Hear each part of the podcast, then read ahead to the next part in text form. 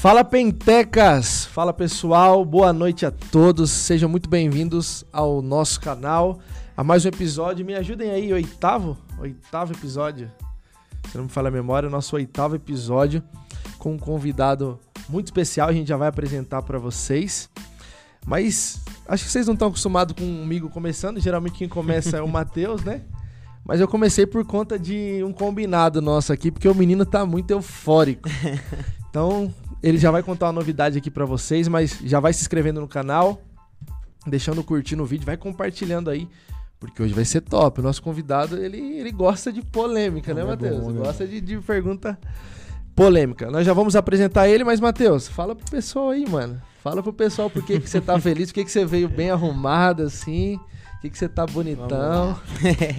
Fala, gente. Boa noite. Pai do Senhor, todos os pentecas que estão ligados aí na, na nossa live. Mais um programa. Até aqui Deus tem nos sustentado. Até aqui o Senhor nos ajudou. Hoje eu tô bíblico. É, hoje, hoje, hoje eu ele tô... tá... Gente, eu tô, eu tô muito feliz hoje. Eu tô, eu tô... Eu confesso, assim, que eu tô muito feliz mesmo. Porque meu aniversário, pra quem não sabe, é, é dia nove de julho. Sexta-feira agora é aniversário do pai. Se quiser, gente, o Pix, tá? Tá aí na... Pode mandar o Pix aí que eu aceito, tá? O pessoal diz que Pix é do diabo. Tem gente que diz isso, mas eu não concordo. Eu discordo plenamente. Mas assim, é, eu já recebi um presente muito especial. E eu coloquei ne, na caixinha de perguntas do Instagram o que, que o pessoal achava que era. O pessoal disse que era carro. Quem dera se fosse um carro, né? Eu posso ter de Djalma, quiser me abençoar com um carro um dia desses aí, eu vou achar uma benção, né? Mas, gente, ainda não, ainda não. Mas deixa eu mostrar pra vocês aqui. Eu tô muito feliz. Eu cheguei a cem mil inscritos faz um... não sei quanto tempo faz, mas eu cheguei. E hoje eu recebi essa plaquinha maravilhosa do YouTube, oh. Hein? cem mil inscritos. E eu tô muito feliz, muito feliz mesmo. E eu quero aqui já agradecer a todo o pessoal, a todo mundo que é inscrito no meu canal. Que Deus abençoe vocês, que Deus abençoe. Eu não falo muito do meu canal aqui no Penteca e tal, até porque é, eu não tô preocupado com isso. Aqui eu quero que vocês é, aprendam, que vocês gostem desse canal. E, e é isso, mas eu, uma conquista dessa eu não poderia deixar de compartilhar com vocês, porque eu devo isso a Deus, mas a vocês também. Louvar a Deus também pela vida do pessoal da Digital Connect, certo? Que antes, mano, eu era muito tolo em relação ao canal, mano. Tipo, eu, eu era muito relaxado em relação ao canal e tal. E foi eles que me deram um impulso a mais e hoje poder... ter essa conquista aqui de cem mil inscritos. Top. É realmente algo muito bom pra Mostra mim. Mostra mais perto aqui, pessoal. Eu, eu tô muito feliz. Câmera. Mostra aí, mano. Rapaz, olha, eu peguei, gente. Aí, ó. E é Top. Isso, gente. Parabéns, muito feliz mesmo. Obrigado, mano. Obrigado. E... é, ele disse que não ganhou um carro, mas já tem um carro de prata aqui, né? Só vender. Agora a meta é um milhão, né? Em nome de Jesus. E eu vai creio. Bater. Mano, eu vou, eu vou profetizar aqui. Eu vou profetizar que em breve o Penteca vai ter um aqui, um quadro aqui na parede também, de cem mil inscritos, porque Deus pode e com a ajuda de vocês. Então, é gente, se inscreve aí no nosso canal, tá? Dá o seu like, deixa o seu like, comenta, compartilha. Faz o seguinte, posta nos stories aí, posta nos... se você tem mais de dez mil seguidores, pede pro pessoal arrastar pra cima, né? E se você não tem, irmão, faz o seguinte, vai no... No, no pessoal, nos seus amigos, WhatsApp, no seu pai, na sua mãe, no seu Facebook. Cachorro. Manda pra todo mundo, manda pra todo mundo. É isso porque aí. Hoje vai ser incrível. Já falei demais, vamos apresentar o nosso convidado, Gabi? Bora, bora. Vamos apresentar o nosso convidado, que eu já falei muito aqui. Nosso ele convidado... tá com frio, né? Ele tá não, com... ele não tá vai com frio. Ele, não vamos vai ver, vamos ver se ele vai continuar com frio até o final da live, né? Nosso convidado é um cara, assim, excepcional, é um grande pregador, o cara entende de Bíblia. Mano, eu acho que tem uns três anos que eu vejo ele fazer caixinha de pergunta no Instagram e eu nunca vi ele se embaraçar com nenhuma pergunta. Eu Isso nunca é vi uma que ele disse assim, eu não consigo responder essa, nunca vi, nunca vi. Nosso convidado é, nosso convidado é, é fera demais e hoje nós temos a honra de ter junto conosco nosso amigo Yuri Guilherme. Seja bem-vindo, meu mano. Seja Fala aí, pessoal. Galera, o prazer é meu estar tá aqui. E só te respondendo aí, Matheus. Na verdade, mano, as perguntas que eu não consigo responder, eu não coloco no Instagram. Eu não compartilho. Ninguém sabe que eu não sei. Boa, inteligente, inteligente, inteligente. Mas é isso aí. Prazer estar tá aqui. Que, que alegria, realmente. E é isso aí. feliz, porque momentos como esse aqui, pode ser até descontraído, como vocês fazem, que eu acho isso incrível, mas eu creio do fundo do meu coração que isso pode mudar a vida de algumas pessoas. Com certeza. É, é, ainda que é de, descontraído, com brincando, certeza. Com alegria, mas tenha certeza nisso, disso. Pode mudar, sim, a vida de alguém. Com certeza, a gente já tem recebido testemunhos, né, Matheus? É, é esse o nosso objetivo principal, né, mano? Que as pessoas tenham aqui é, um motivo pra sorrir, pra dar risada, mas um motivo também até pra se emocionar, pra aprender, claro, né? Sim. Esse é o nosso intuito e o nosso propósito, e é por isso que a gente tenta sempre trazer pessoas com conteúdo pra, pra nos ajudar a alimentar a vida dessas pessoas que estão assistindo. E hoje realmente é uma honra ter você aqui com a gente, é um prazer imenso ter você aqui com a gente, e a gente crê que vai ser uma noite incrível, mano, vai ser demais. Amém, a honra é minha. Com certeza, é, mano, o legal é que, se não me falha a memória, tirando o Kaique, né, mas de ministério eu acho que o Yuri é o mais jovem, né, que tá vindo aqui, né? É, depois tirando, do Kaique é, ele é o mais jovem. Tirando o Kaique, e já tem uma bagagem não, cara, é difícil, cara, gigantesca. Eu vim no carro fazendo a lição de casa, né? O Daí conhece só um pouquinho, assim, o Yuri. É e, mano, é um prazer realmente tê-lo aqui. E tenho certeza que Deus vai te usar muito. Apesar de não ser uma pregação, ser uma conversa, mas é o que você falou. É, tô muito feliz em Deus pela sua presença aqui. Feliz pelo projeto do Penteca. Como eu disse, a gente tem recebido diversos, diversos, diversos testemunhos é, de pessoas. Eu vou, vou compartilhar um testemunho aqui com vocês, porque, cara, me marcou. Antes da gente começar, tá? É, um rapaz chegou pra mim, Matheus, e falou assim, no meu pessoal, é, fala, Gabriel, tudo bem e tal? Acho que você não vai me responder, você não vai ver. É, mas eu tenho acompanhado o, o Penteca, tô vendo todos os episódios desde o primeiro. E, cara, eu tô muito impactado, mudou minha vida e tal. Aí ele falou, ao ponto é, de eu querer abandonar meu ministério. Uau. Aí eu falei, como assim, cara? Ele tá assistindo o Penteca e quer abandonar o ministério? Não, tá errado. Eu falei, por que, cara? Respondi, ele falou, por que quer abandonar o ministério? Ele falou, cara, porque eu percebi que o propósito do meu ministério não era o certo. Uau. Eu quis ser um pregador e eu comecei a entender através do, Pente, do Penteca o que era ser um, um pregador, o que era uma chamada ministerial. Eu, eu queria por status, por fama, visando grana, e eu entendi que eu estava totalmente errado e eu tô me abstendo de pregar. Olha, até Deus me preparar e me, e me chamar novamente. E eu falei, cara, olha tá isso, maluco. Olha isso, já valeu, já valeu todos os episódios, um testemunho desse já valeu. E essa é a nossa ideia, a gente tem muitos jovens nos assistindo, tem pessoas mais velhas, tem mulheres, tem homens, mas a maioria são jovens. E que estão querendo ingressar um, um relacionamento, um ministério, uma carreira profissional. E a gente tem esse papel hoje é, na vida deles de direcioná-los nas nossas limitações com uma palavra, com um direcionamento, com uma experiência de vida. E eu tenho certeza que a vinda do, do Yuri aqui vai também abençoar muitas vidas, né, mano? Amém. Mano, é, é realmente assim, algo incrível. É algo incrível e, e como eu já falei aqui, o nosso propósito é esse. Fazer com que as pessoas olhem não apenas para os outros, né? Não apenas julguem os outros, porque a gente vive uma, uma geração muito complicada que é... Eu consigo facilmente olhar para os outros e dizer o problema está em você, mas e quando o problema está em mim, né? E, e ver essa metanoia, essa mudança Sim. de mente, essa mudança de, de atitude... Na vida deste irmão é, é algo incrível. Se ele estiver assistindo, inclusive... Eu não me recordo o nome aí, dele. Mas, mas que Deus abençoe. Um abraço, meu mano. Benção. Então, Yuri, vamos lá, preparado? Vamos lá, né? Mano, é, o Yuri, eu, eu conheço ele já há um tempo já, né, mano? Desde algum tempo. dois mil e dezoito, né? Foi por aí. O Yuri, eu conheci ele lá nos Gideões. E aí a gente se tornou amigo. O Yuri, eu confesso que... É muito difícil ser amigo dele, gente, porque o homem é refinado, né? O homem é refinadíssimo, Quando né? que você conheceu ele? Mano, foi em dois mil e dezoito. dois mil e dezoito né? Foi, foi aquela vez que você foi com aquele blazer vermelho pros Gideões? Foi, foi. Na foto do Reuel? Foi. Inclusive da G A D, tá? Da Só G A D. Lembrando aqui, gente. Aqui quer fazer graça, nós vai também, né? Então, eu conheci ele nesse tempo mesmo. O Yuri falou comigo e tal, a gente começou a conversar.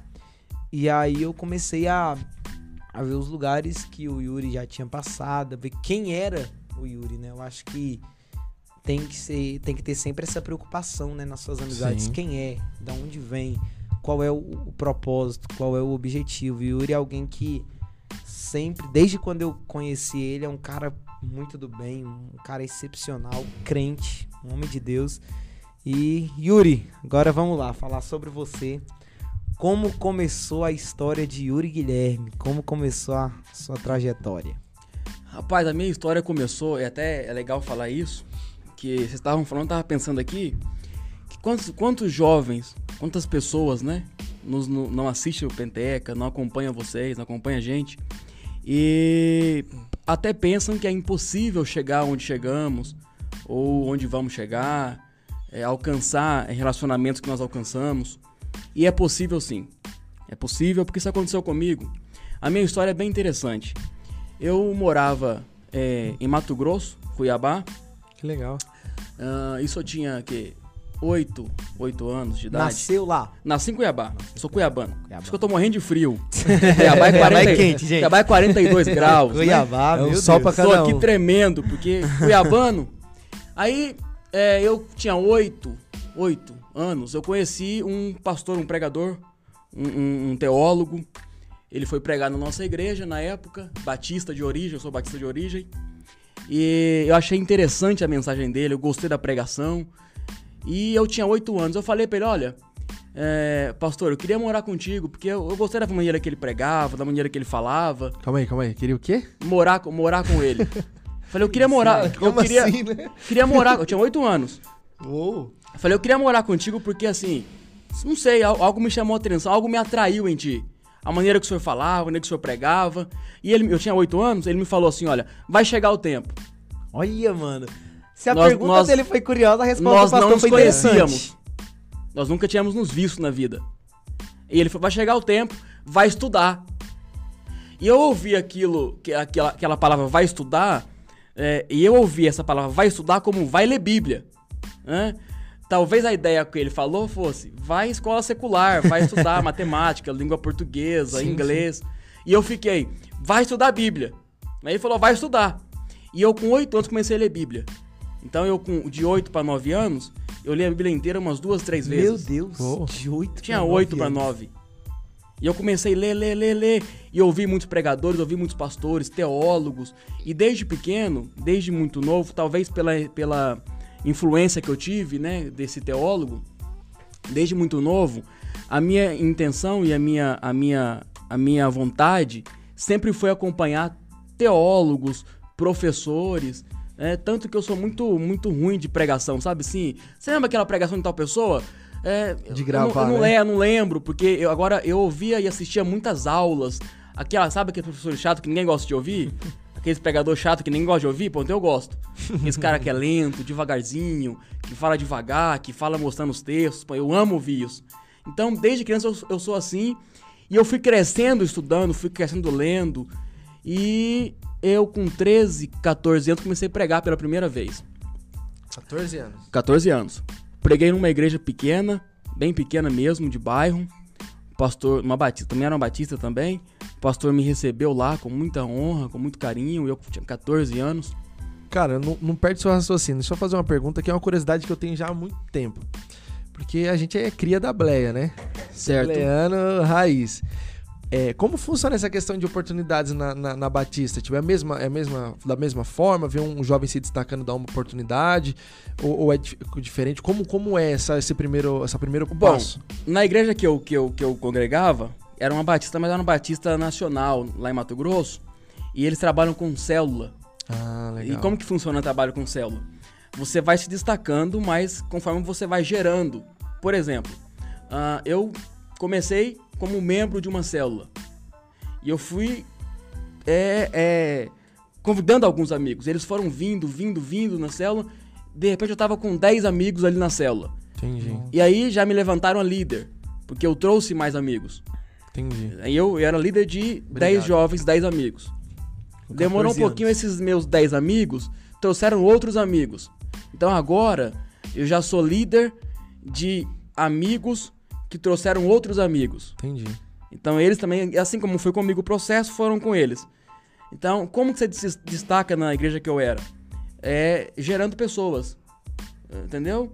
E assim você vai destacando, você vai, né, discipulando, você vai crescendo. Aí é líder de célula, discipulador, obreiro, pastor. E assim vai crescendo gradativamente esse processo lá na, na igreja que eu era, né? Foi assim que eu fui crescendo lá.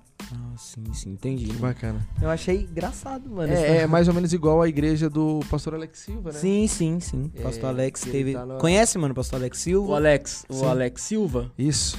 Conheço, conheço. Conheço, conheço.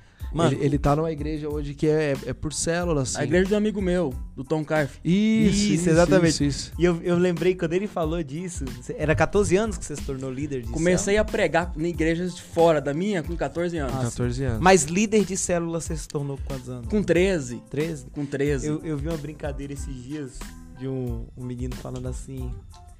É, é, ele falou pro cara assim... Oi, paz...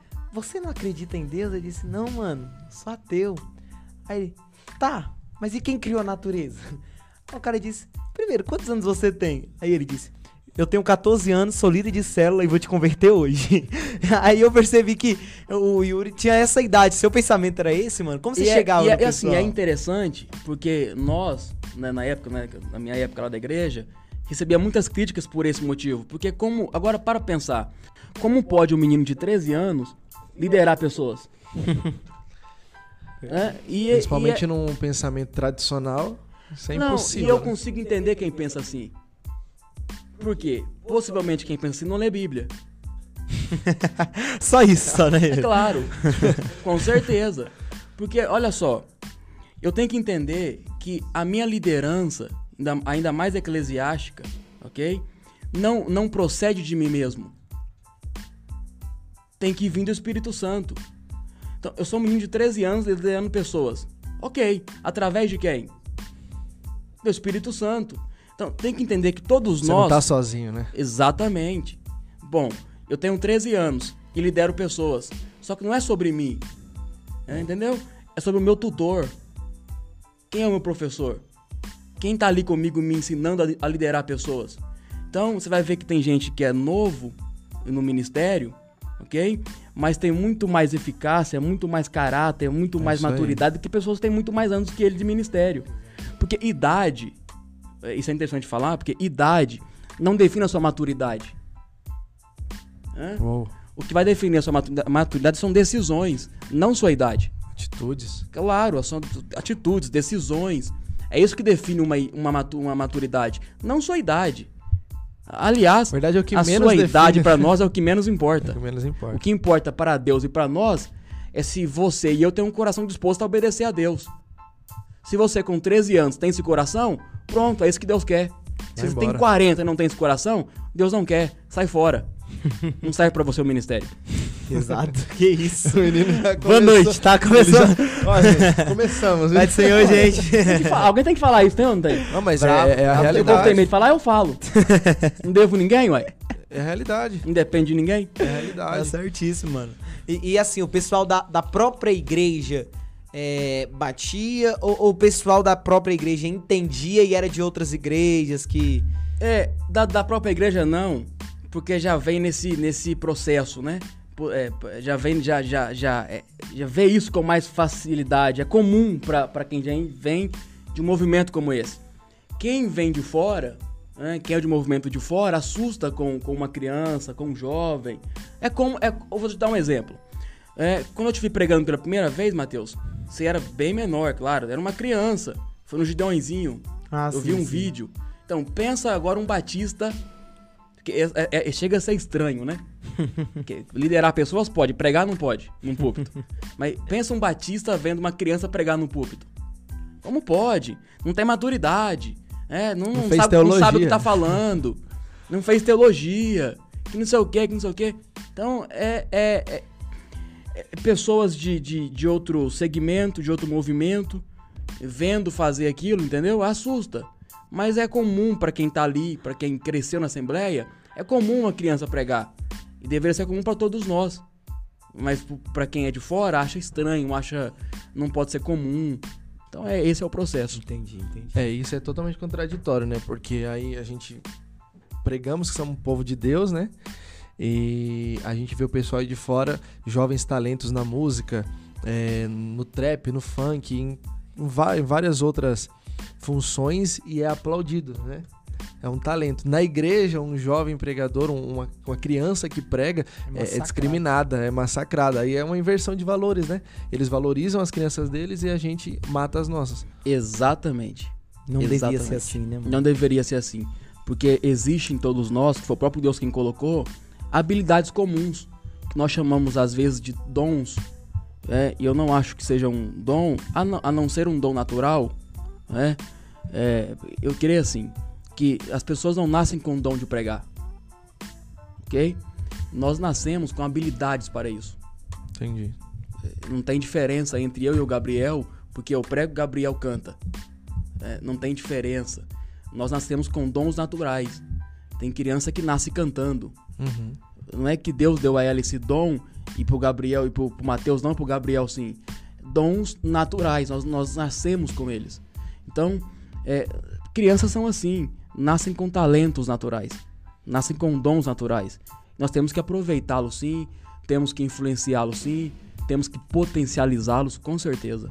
Mano, como você disse que não foge de, de pergunta polêmica, não é tão polêmica, mas é uma verdade que as pessoas não gostam de ouvir. Você acha que essa, esse preconceito das pessoas mais velhas quando vê uma pessoa jovem sendo usada por Deus é ciúmes, é, é inveja? Você quer ouvir mesmo que eu penso? Eu sei, o que, que é isso? Fala pra gente. Eu vou te falar, e vou te falar duas coisas. Essa, essa antipatia, antipatia, né? Entre os mais velhos com a gente mais novos é culpa dos dois. Eu vou te falar por quê. Porque tanto nós que somos jovens, quanto eles que são mais velhos, ok? São, nos tornamos muito radicais, no sentido de, eu sei, você não sabe. E, Dois nós, extremos, que so- e né? nós que somos jovens é assim, eu sou bom, você é ultrapassado. Uhum. E na verdade somos bons mesmo. Eu fiz esses dias uma, uma análise rápida, se você fizer essa análise comigo também, você vai observar que é, aparentemente... aparentemente, Deus está entregando a igreja nas mãos de jovens. Sim. Se você olhar hoje as canções que mais tocam no mundo evangélico hoje, são de meninas, dezoito anos. Isadora Pompeu, Priscila Alcântara. Né? Sim. Vocês conhecem mais pentecostais. É, é, pregadores. Gessé, né? Gessé. Gessé. Pregadores, pregadores. É, são jovens. Sim. Pô, o David Leonardo, um grande amigo, um grande irmão que eu tenho, o David se tornou o pastor mais famoso do mundo. Novo, menino. Mas olha que incrível. Então parece que Deus está entregando o futuro da igreja na mão de jovens. E isso é incrível, porque isso mostra que nós somos bons no que fazemos. E realmente somos. Eu, eu, não tenho, eu não tenho medo de dizer que somos bons no que fazemos. Nós somos bons quando pregamos, nós somos bons quando cantamos, nós somos bom, bons quando fazemos músicas. Agora, o meu talento que é bom nunca vai substituir uma experiência de alguém mais velho. Então qual que, é, qual que é o problema? É que eu, que sou bom no que faço, estou substituindo a experiência de alguém que veio primeiro do que eu. E esse é o problema. E esse é o problema. É, eu estive com o Claudio Duarte... É, certa vez, e eu pedi a ele um conselho. E eu lembro que ele me falou assim: Yuri, nunca se esqueça disso. Ainda que você saiba tudo de Bíblia, a experiência sempre vai te ensinar algo novo. Oh. E esse é o segredo. Por que, que a soberba não toma conta do meu coração? Porque eu entendi que ainda que eu saiba tudo que eu sei, a experiência de alguém vai me ensinar sempre algo novo. A experiência vai me ensinar. Então nós jovens temos que nos atentar a isso. A quem veio primeiro tem mais experiência que a gente, ainda que eu saiba mais que ele. Por exemplo, eu tenho turmas, eu tenho sala de aula de pastores inteira. Eu tenho, eu tenho uma turma lá no Mato Grosso de quarenta pastores. Tem pastor lá que tem sessenta anos de ministério. Meu é meu Deus. Aluno. Me chama de professor. Que maluco, né? Entende? Louco. Agora, porque eu tô ensinando a ele algo que talvez ele não se atentou, significa que eu sou, mais, sou melhor do que ele? Claro que não. Aqueles cabelos brancos que ele tem vale muito mais do que cem mil versículos decorados que eu tenho na cabeça. Entende? Então eu acho que temos, temos que pisar no freio, nos atentarmos para isso. E os mais velhos é, é entender que é, o tempo passa, realmente chega pessoas novas e eles sabem disso. E nós somos a, a geração da informação, né, mano? Talvez eles não tiveram essa oportunidade que nós temos. Exatamente. Mas assim, é, as duas partes são muito radicais. Sim. Nós como chegamos e eles como recebem a gente. Nós chegamos com os quatro pés, né? E dizemos assim, viemos, chegamos e ponto final. Aí eles travam o coração. É isso mesmo. Então temos que chegar com calma. Tem um meio termo, né, mano? É, vai com... Você que é jovem, que é pregador, vai gerar cantor, reciprocidade, né, mano? É, vai com calma, vai com carinho. Poxa, eu, o Matheus sabe disso, quem me conhece sabe. Eu tenho vinte e três anos de idade, mas eu me relaciono com, com pastores de igrejas gigantes no Brasil. É, eu entro na casa deles, tomo café da manhã com eles. E vou te falar, é, as maiores igrejas do Brasil hoje são de pastores amigos meus. As maiores do Brasil. Ok? E a, maior, a maioria delas eu nunca preguei. Eu sou amigo deles e nunca preguei na igreja deles. Porque nós temos que entender, nós que somos jovens, que relacionamento é muito mais importante do que uma agenda. Nossa. Uou, falou tudo. Pesado. É? Pesado, e eu dou esse demais. Conselho a você que é jovem. Faça, faça amizades, faça relacionamentos. Mas se o deixa pra não... lá a agenda. Mas se o pastor não me deu a oportunidade, ele não é meu amigo de verdade. É assim que, é assim que, é assim que eles pensam. Exatamente. Entende? Quando eles pensam assim... Aí afasta e afasta, porque na verdade ele não é meu amigo. Não, e quando eles pensam assim... É... Até conseguem o que eles querem, que é um microfone. Só que o cara vai lá e prega. Qual, qual que é o problema? Vou, vou falar. Qual que é o problema em eu fazer agendas e não relacionamento? Pergunte qual. Qual? Vai uma vez e não volta. Pergunte qual. Qual? É que é só uma agenda. Não volta. F- falei o problema. E o problema? É que, como é só uma agenda, o dia que aparecer alguém melhor que eu, ele troca eu. Não tem vínculo. Entende? E quando é amigo?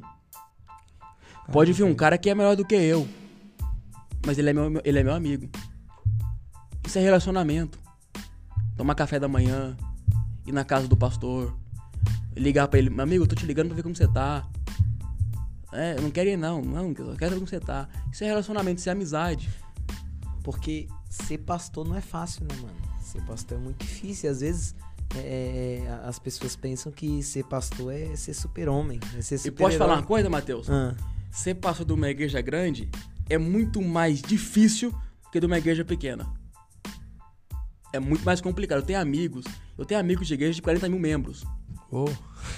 Eu tô falando assim, ó, em um, uma igreja, em uma igreja, caramba. quarenta mil membros. Eu sou amigo do pastor Emílio Abreu, do Paraguai. Tem a maior igreja da América, a maior igreja da América Latina.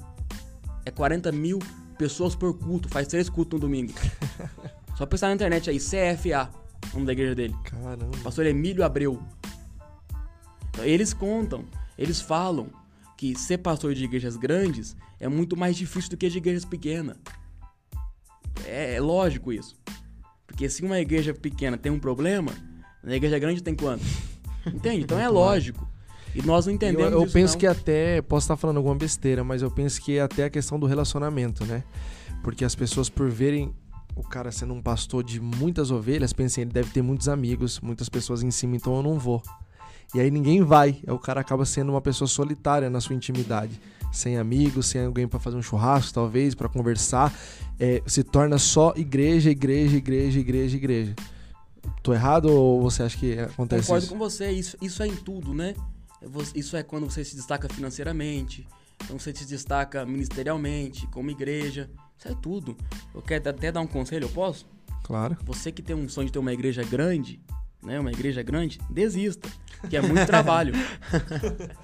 Né? Tô te falando sério. Tô parecendo o Ed, né? Você, é, é verdade. Você que tem um sonho de ter uma igreja grande, desista porque dá muito trabalho. Ministério também. Sim. Dá muito trabalho. É, e eu até te dou... Mas um, é dado, mas é cobrado. Te dou outro, exatamente. Te dou outro, outro, outro conselho. Em vez de você querer ter uma igreja grande, queira ser uma grande igreja. Oh. É, porque tem igrejas pequenas de pessoas, de números, de membros, mas que são uma grande igreja, que não faz, é, que faz uma, que uma igreja grande não faz. Porque ser uma grande igreja é muito mais importante do que ser uma igreja grande. Pesado demais. Só pérola, hein, Matheus? O homem é bom, o homem é bom. O Matheus ficou até em silêncio. O homem é bom demais, não tem como, não. Não, mas isso, isso é fundamental, mano. É, mais uma pergunta aqui, não quer calar? Acho que as pessoas ouvindo essa, esse nosso bate-papo devem ter ficado com essa pulga atrás da orelha. É, como começou essas suas conexões, essas suas amizades? Porque isso é muito, é muito interessante, né? Porque você, querendo ou não, você não estava no meio dos pregadores, né? Porque eu acho que é São Paulo, Rio, é o lugar ali onde você consegue ter mais alianças, mais gente. Na cidade onde você morava, eu acho que já não tinha mais tanta essa conexão, ou tinha? Me conta isso daí pra gente. Então, como eu tava contando pra vocês, eu fui morar com esse, esse pregador. Aí chegou o tempo, fui morar com ele, com esse pastor. E ele é, ele é muito bem relacionado, conhece... Calma aí, calma aí, isso não, não entra na minha cabeça. Você foi morar com ele, cara. Foi. Como assim? É, Como, é, conta eu te isso falei daí, que a minha história é meio, meio, meio, meio estranha.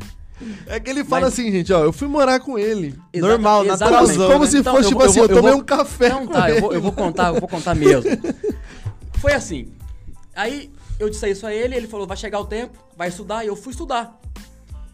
Quando eu cheguei à idade de dezesseis anos, dezessete, dezesseis anos, dezessete anos, eu fui num culto em Balneário Camboriú, uhum. onde esse pastor morava. E eu falei pra ele, pastor, a gente teve, sempre mantinha contato, né? Mante, mantemos contato. E eu falei, pastor, chegou o tempo, não? E ele, ele era muito famoso, muito conhecido, no Brasil inteiro. Uh, e, eu, e ele falou, chegou. Pode vir. Como assim? E a sua família?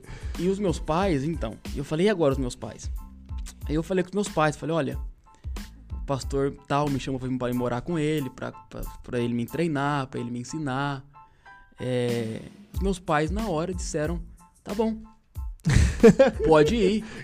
Só que assim... É muito com, de Deus, com, né, para acontecer com, isso. Contando é até inacreditável, né? Mas só pode ter sido, ter sido Deus. Sim, com certeza. Desde o encontro, primeiro encontro com ele, até hoje só pode ter sido Deus. Que realmente foi acontecendo assim as coisas.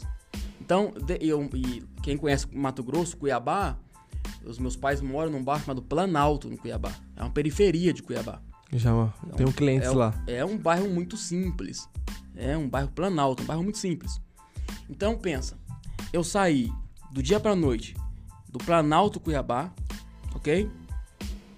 E fui morar em Balneário Camboriú, na Atlântica. Outro nível de glória, né? É complicado de, de entender isso. Eu andava em um Uno, ok? Um dia pra noite comecei a andar numa Mercedes A M G. Então a minha vida, ela mudou do dia pra noite em todos os sentidos. Caraca! Em todos os sentidos. E aí eu comecei a conhecer. Primeiro jantar. Jantar que nós fomos. Eu, esse pastor, Marco Feliciano. Agora pensa cuiabano, Planalto. Nunca pensou na vida que um dia ia chegar perto do Marco Feliciano. Tem noção? Caraca, é loucura. Hoje, hoje, hoje, hoje, eu dou aula para as filhas do Marco Feliciano, uma vez por mês. Pra Karen e pra Kathleen. Que legal. Então, mas pensa pra você como que foi. Muito, a, a jogada é muito... É, só pode ser do Deus, mano. Entende? Foi assim comigo. E aí eu comecei a conhecer. Agora, tem um detalhe. Quando nós... Como foi que eu fiz essas pontes, esses relacionamentos? Eu servi eles, né? Eu servi Eliseu Rodrigues. Pô, só perguntar pra ele. Eles iam pregar nos Gideões, iam pregar alguns eventos. Eu pegava o carro e ia dirigir pra eles. Nem precisava. É, levava água pra eles. Todos, todos os pregadores. Honrava e, for, eles, e né? foram gostando de mim. Porque eu nunca tirei foto com ninguém. Eu nunca tirei foto com eles. Entendeu? Eu já, eu já, eu já tive... Eu já tive... Isso eu falo em todos os sentidos. Todos, todas as pessoas. Vai mais um conselho. Porque foi assim comigo e deu Vários certo. Vários insights hoje, hein, gente? Vai pegando assim aí. Comigo, pega o papel e a caneta. Foi assim anotando. Comigo e deu certo. Eu conheci muitas pessoas. Nesse meio termo. Nesse meio tempo. Mas muitas pessoas mesmo. Que assim, que eu nunca... assim, eu nunca sonhei em conhecer. Desde Kaká, Davi Luiz, a Willian do Chelsea, a Neymar. Que... Entende? Aí subiu o nível, hein? Agora, eu agora sou fã do Ney. Agora tem um, tem um detalhe. Eu nunca tirei foto com eles. É errado tirar foto?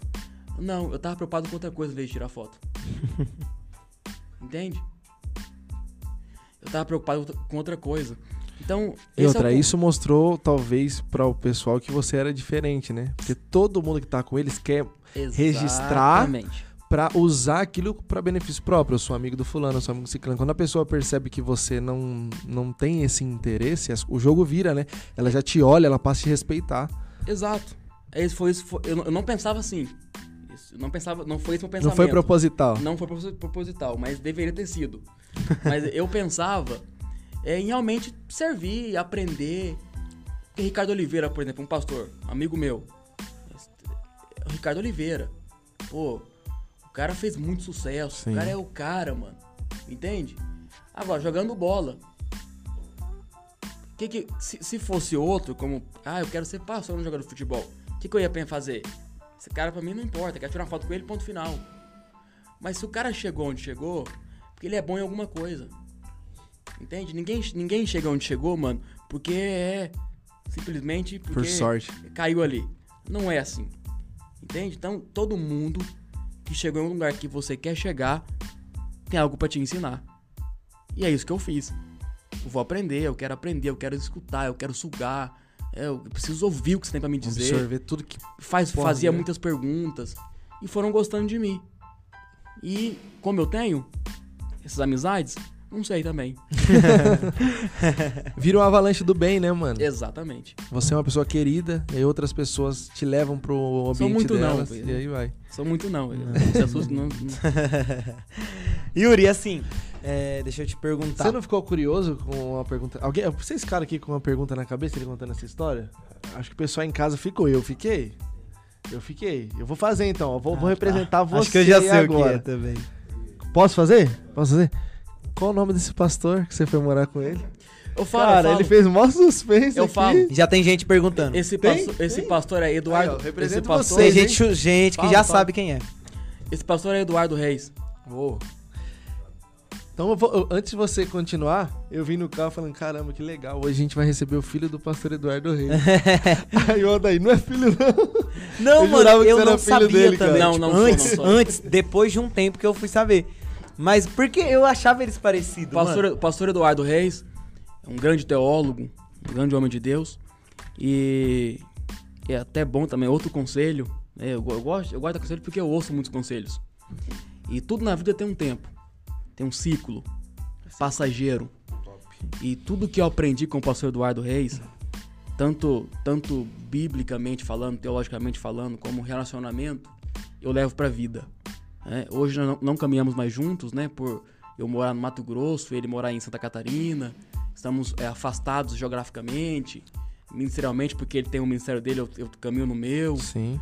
Mas é o que você é, falou, são ciclos, né? Mas é um homem de Deus, me ensinou muito, eu aprendi muito. E, e, e honre sempre as pessoas que, que fez o caminho para você trilhar. Ainda que chegue um tempo, você cresça, não concorde mais com algumas coisas que elas fazem, que elas falam, mas continue honrando, né? Não, não, você não precisa honrar o que elas continuam falando, né? O que elas pregam, o que elas vivem, mas precisa honrar a história que ela fez com você. E eu aprendi isso, e eu preciso ser grato de honra, né, a, a esse tempo, a esse ciclo, a essa fase na minha vida.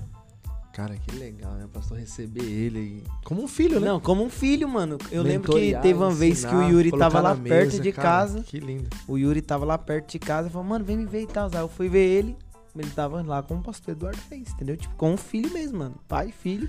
Deus me deu uma graça, eu tenho muitos pastores também, não só o pastor Eduardo Reis, muitos pastores, muitos pastores, mano, que, assim, me recebem como filho, sabe? Tantos, tantos, tantos, tantos, que tem um carinho enorme comigo. É, se eu fosse citar um nome, é até, é até desleal da minha parte falar só o nome de Eduardo. Tem muitos pastores, muitos ministros mesmo. É, pastores assim, é o que eu te falei, não sei como explicar. Pastores é, com ministérios muito relevantes no Brasil me recebem, me receberam. me tem como filho. E porque Deus. Entendi. Mano, agora deixa eu te perguntar. É, nisso, quando você começou a andar com o pastor Eduardo, você acompanhava ele nas agendas. E quando foi que o pessoal começou a olhar, tipo, Yuri Guilherme, vou agendar Yuri Guilherme, vou levá-lo pra minha igreja? Como foi isso? Então, na verdade, eu fui, eu fui em poucas agendas com o Eduardo. Ah, eu fui em poucas, sim. Não fui em muitas. É, eu conheci os pastores com base é, em eventos, eventos nossos, né, que nós organizávamos. E eu fui conhecendo os líderes, os pastores, os presidentes de igrejas, os pregadores, os cantores, foi assim. Uh, a, a, aconteceu que eu fui é, entendendo o, o, o processo e eu falei, não posso ficar para trás. E aconteceu que muitos amigos chegavam comigo e diziam assim, mano, você tem muito potencial, você sabe muito, você tem conteúdo, é, cadê sua escola? É... Vamos gravar alguma coisa, vamos pregar, vamos dar aula. E eu sempre tive medo disso. Então, seu intuito não era estudar pra pregar. Era não. Era pra ter o conhecimento. Era Você gostava pra, de era estudar. Era pra aprender mesmo. Que legal. E eu sempre tive medo de ensinar. Sempre tive medo de falar, de pregar. Sempre tive esse medo. E alguns amigos, como Guilherme Batista, o irmão dele, Eduardo Batista, me dizia assim, mano, você precisa fazer alguma coisa. Você tem um potencial gigantesco. Você não pode enterrar isso. E eu acreditei nas palavras dele, deles. E eu comecei no Instagram a pregar, a falar. Comecei, comecei a divulgar. É, não o ministério, porque eu não tinha um ministério ainda pra divulgar, né? Mas eu comecei a, a, a divulgar o que eu sabia. A falar o que eu sabia, a fazer perguntas e responder as perguntas. E o povo foi gostando. O pessoal começou a mandar pergunta já. Os pastores foram vendo que, poxa, realmente... Aí quando nós íamos almoçar... É, me perguntavam, mano, o que, que você pensa sobre isso? Então, imagine, imagine os pastores aí perguntando pra você, o que, que você pensa sobre isso? É, pô, é difícil. É incrível, né? E foi assim, assim que eu fui, que eu fui acreditando em mim mesmo. E agora outra e pergunta. Deu o que deu. Você, você nasceu em Igreja Batista, né? E eu, eu já vi você pregando em algumas assembleias e tal. Como foi assim essa, essa adaptação? Você, como foi encaixar o seu estilo na assembleia? Foi difícil pra você? Foi algo tranquilo? Eu, eu já vi você no Quero Almas. Tem uma palavra dele no Quero Almas, mano. Braba lá de, de, de Adão, né? Onde estás, Adão? Fala aí, mano. Essa daí do, do Adão que essa é, essa é brava, essa é brava. Ó, é, é interessante essa pergunta porque... É, na verdade, gente, quais são as perguntas que eles me fizeram, eu não sei responder. Tá. Esse tipo de perguntas eu não sei responder. Mas o que, que eu acredito, né? Como eu acredito? Que também foi um conselho de um amigo, David Leonardo. Eu, eu gosto sempre de citar as fontes, porque é forma de honrar as pessoas, né? Sim, sim. Que acreditaram em mim, que me, me aconselharam. E um dia eu tava num carro com o Dave, é, lá em Goiânia. E eu conheci o Dave, em Join, morava em Joinville. O Dave foi na minha casa. Uh, eu, então eu acompanhei o processo do Dave. Como foi pra ele ficar tão conhecido como ele ficou. E tava no carro com ele um dia. Fui buscar ele no hotel pra ele pregar. Na Almadego, se eu não me engano. E eu falei pra ele, eu falei, mano, como foi?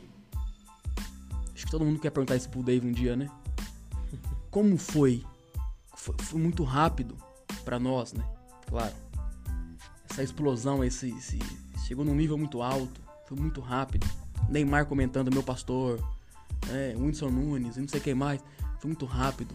Ele me falou assim, um dia eu acordei e eu disse a mim mesmo, eu preciso fazer algo que ninguém nunca fez. E eu descobri que ninguém nunca tinha feito vídeos motivacionais gravando, gravados pelo celular, sentado no banquinho com a Bíblia dobrada. E eu fiz isso. O primeiro vídeo que ele pregou foi sobre Judas. Não sei se vocês lembram disso. Isso eu lembro, lembro sim. Isso, isso foi o vídeo que viralizou, que deixou ele muito conhecido. Mas aí parecia vi... já ter uma estruturazinha, né, nesse vídeo. É, já tinha um... aquele, aquele vídeo lá foi bem caseiro. É, é, é pessoas inteligentes, né? Sim. Vou fazer o simples, mas com excelência. Bem feito, né? Bem feito. E aí, ele virou pra mim e falou assim, mano, e você? E você? Você precisa fazer... Ele falou, você está muito comum. Ele me disse isso. Você está muito comum. Nós temos muitos bons pregadores já. Você é só mais um, que talvez nem é tão bom como você pensa. Nossa. Já é um choque, né? O David me falou isso. E eu falei pra ele, mas o que, que eu faço, mano? Eu não sou o David Leonardo. Aí ele me falou assim, olha, faça alguma coisa que ninguém... Faça, faça algo que ninguém não faz. E aí ele falou, nós não temos no Brasil bons ensinadores jovens. Nós temos muito, muito poucos. Nós não temos... Nós temos muitos jovens pregadores. Mas temos poucos jovens ensinadores. Realmente. Entende? Pregadores temos muitos, e bons pregadores. Mas ensinadores temos poucos, jovens. Ensinadores temos poucos. Ele falou, vai nessa linha, vai nessa área. Você já gosta da parte do ensino. E eu fiz isso. Então, o que, que eu acho que me chama atenção em alguns... Chama atenção em mim, em alguns pastores presidentes da Assembleia, Batista, da comunidade... Eu acho que é, é eu ser um menino, ok? Que ensina a Bíblia de maneira fácil, mas profunda. Ace- fácil, é acessível como eu falo, é, é acessível como eu prego, é, é, é acessível como eu ensino, mas é tão profundo quanto Napoleão Falcão. Entende? Pensa tão profundo, profundo quanto uh, Adson Belo. Claro, eu não tô aqui, pelo amor de Deus, eu não tô aqui dizendo que tô no mesmo nível deles, pelo amor de Deus, não é, sabe, não é, não é essa a questão. Entendi a ideia. A questão é, é, é essa a ideia, de, de eu ser um menino, mas que com base nos, nos, nos pa, nossos pais da, da, do ensino, eu tô caminhando, com a mesma linguagem, entende? Com a mesma maneira de falar, mas acess, mais acessível. Porque, vou te falar uma coisa para terminar essa resposta. Um dia me perguntaram isso, achei muito interessante. Você sabe me dizer, Gabriel, por que que muitos jovens não é tão apaixonado pela palavra como você? Não. Não sabe dizer? Por que que tem menino que não gosta de ler Bíblia? Não sabe? Sabe, Matheus? Vou te falar por quê. Porque não são apaixonados por ela. E não é culpa deles. É culpa nossa. O que falta para nossa, o que falta para minha geração não é bons pregadores, é boas referências. Uou. Muito bom. Muito bom. Isso muda, isso mudou minha vida, porque o que falta para nós não é bons pregadores, é boas referências. Então, o dia que eu me tornei uma referência jovem no ensino, eu despertei muitos jovens para o ensino. Top. Então, um dia que eu peguei um menino e disse assim pra ele, esse texto de Números, de Levíticos, Deuteronômio, que é chato de ler, que ninguém gosta de ler, é assim, assim, assim, assim, assim, isso aqui é por isso, por isso, por isso, por aquilo. Ele me falou assim, ah, meu Deus, eu não sabia que era tão massa assim, cara. Eu falei, é incrível, mano. Entende? Isso torna viciante. Então, por que um menino não gosta de ler Bíblia? Porque não se apaixonou por ela. Foi assim comigo. O dia que eu me apaixonei pela Bíblia, eu comecei a ler. É, um, é igual um menino que gosta, tá, gosta de uma menina. A menina pode morar um quilômetro longe dele. Ele vai de apela vela todo dia e volta. Verdade. Tem textos que é chato de ler, mas eu sou apaixonado. Não consigo pular. Por que você pula Levítico? Por que você pula Números? Porque não é apaixonado pela Bíblia. O dia que você apaixonar por ela, você não pula nem uma vírgula. Pesado. É esse o motivo. Mas isso tem a ver com a apresentação, né? A forma com que ela é apresentada pra você também, né? É, pros jovens, eu digo. Posso é... te falar uma verdade, Gabriel, que eu hum. penso mesmo? Eu acho que isso tem muito mais a ver com a minha postura de vida, eu como ensinador de Bíblia, postura de vida, que como eu apresento ela. Eu tive que entender isso na marra. Ainda que eu sou muito novo, eu tive que entender isso na marra. Eu ser é muito mais importante do que eu falar. Com Entende? Certeza. As minhas pregações, as minhas palavras não são mais poderosas do que a minha vida. Testemunho de vida. Eu vivo Bíblia todo dia. Um dia eu falei para um, um, um... Foi até um pastor que estava numa sala de aula, dando aula. E como eu sou muito novo, né? Às vezes os mais velhos é normal. Eles, eles, não, eles, eles tendem a, a, a fechar o coração pro, pro meu ensino. É.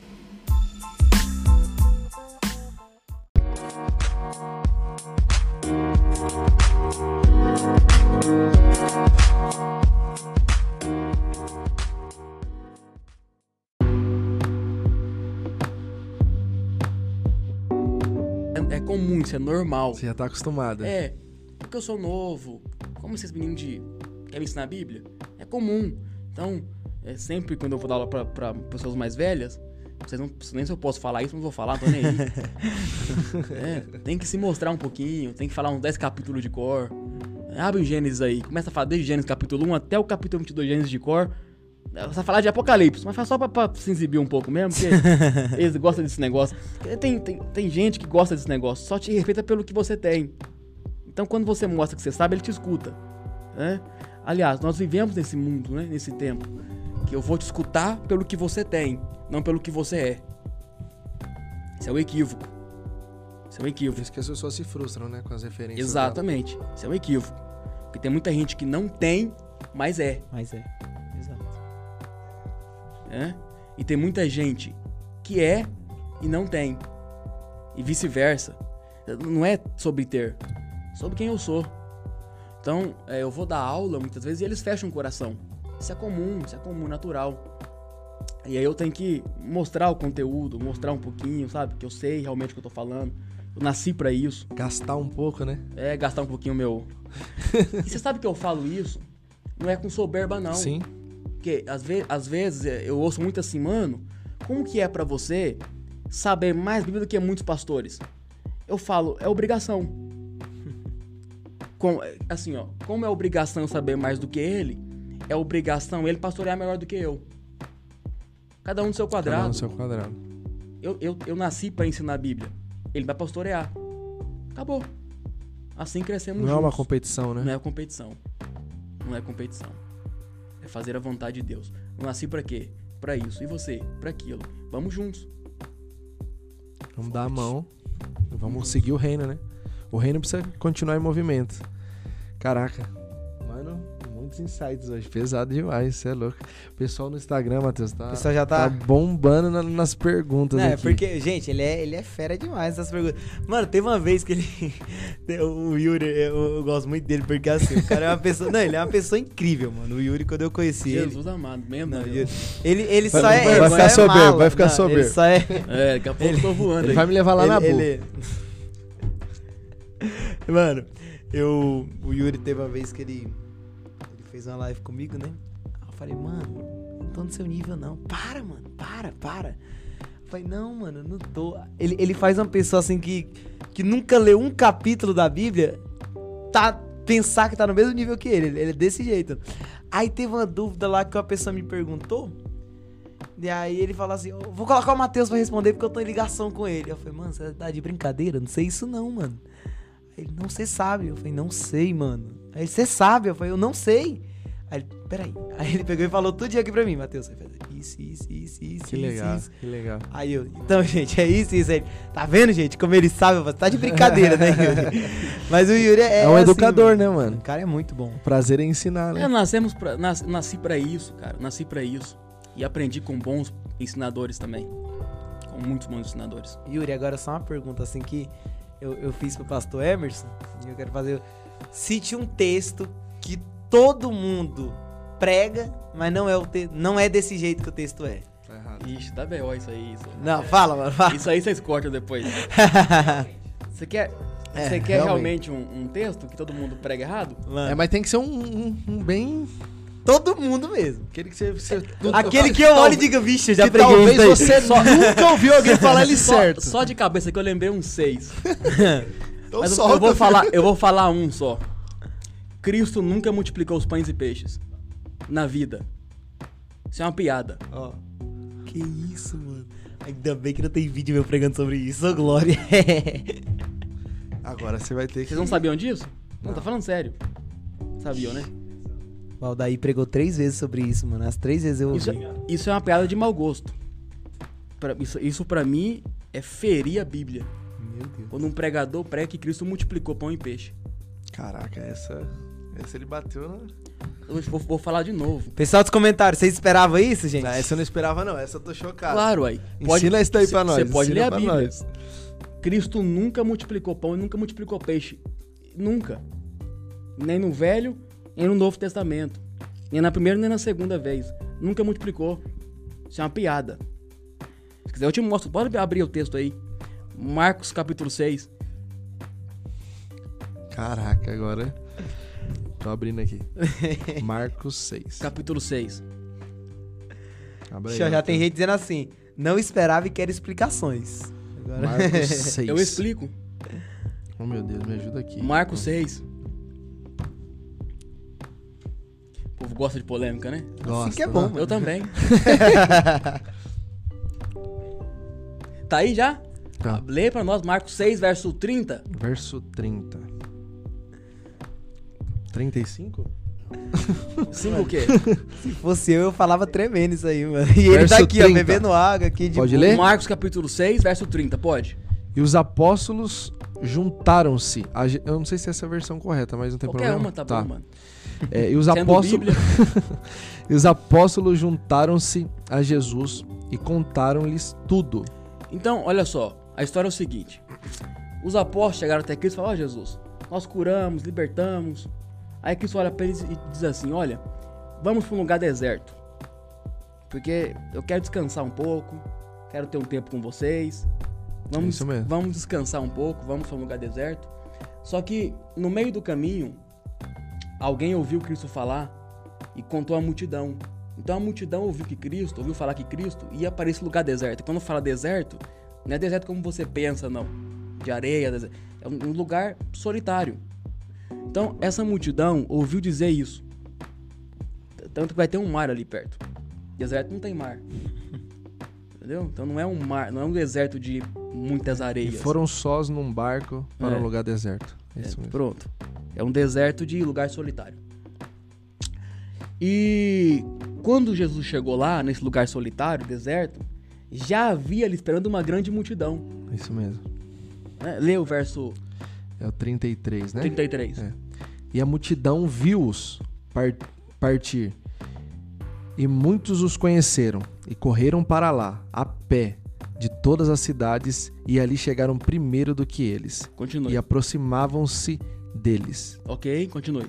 E Jesus saindo viu uma grande multidão. E então, de... quando Cristo desce do barco, ele vê uma grande multidão. Ok? Ok.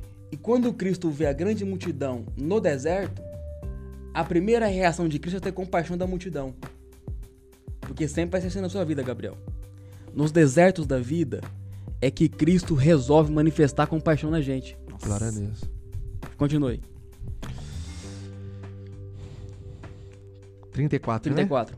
Né? É. E Jesus, saindo, viu uma grande multidão e teve compaixão deles, porque eram como ovelhas que não tem pastor, e começou a ensinar-lhes muitas coisas. E o, o, outro detalhe, era deserto? Sim, ok? Mesmo no deserto, Cristo teve compaixão da multidão e começou a ensinar-lhes algumas coisas, porque geralmente nos desertos da vida é que Deus quer te ensinar alguma coisa. Aí, pregador, vai anotando aí. Vai lá. Vamos lá. É... trinta e cinco agora. trinta e cinco. E como o dia fosse já muito adiantado, os seus discípulos se aproximaram dele e lhe disseram, o lugar é deserto. Sim, foi André.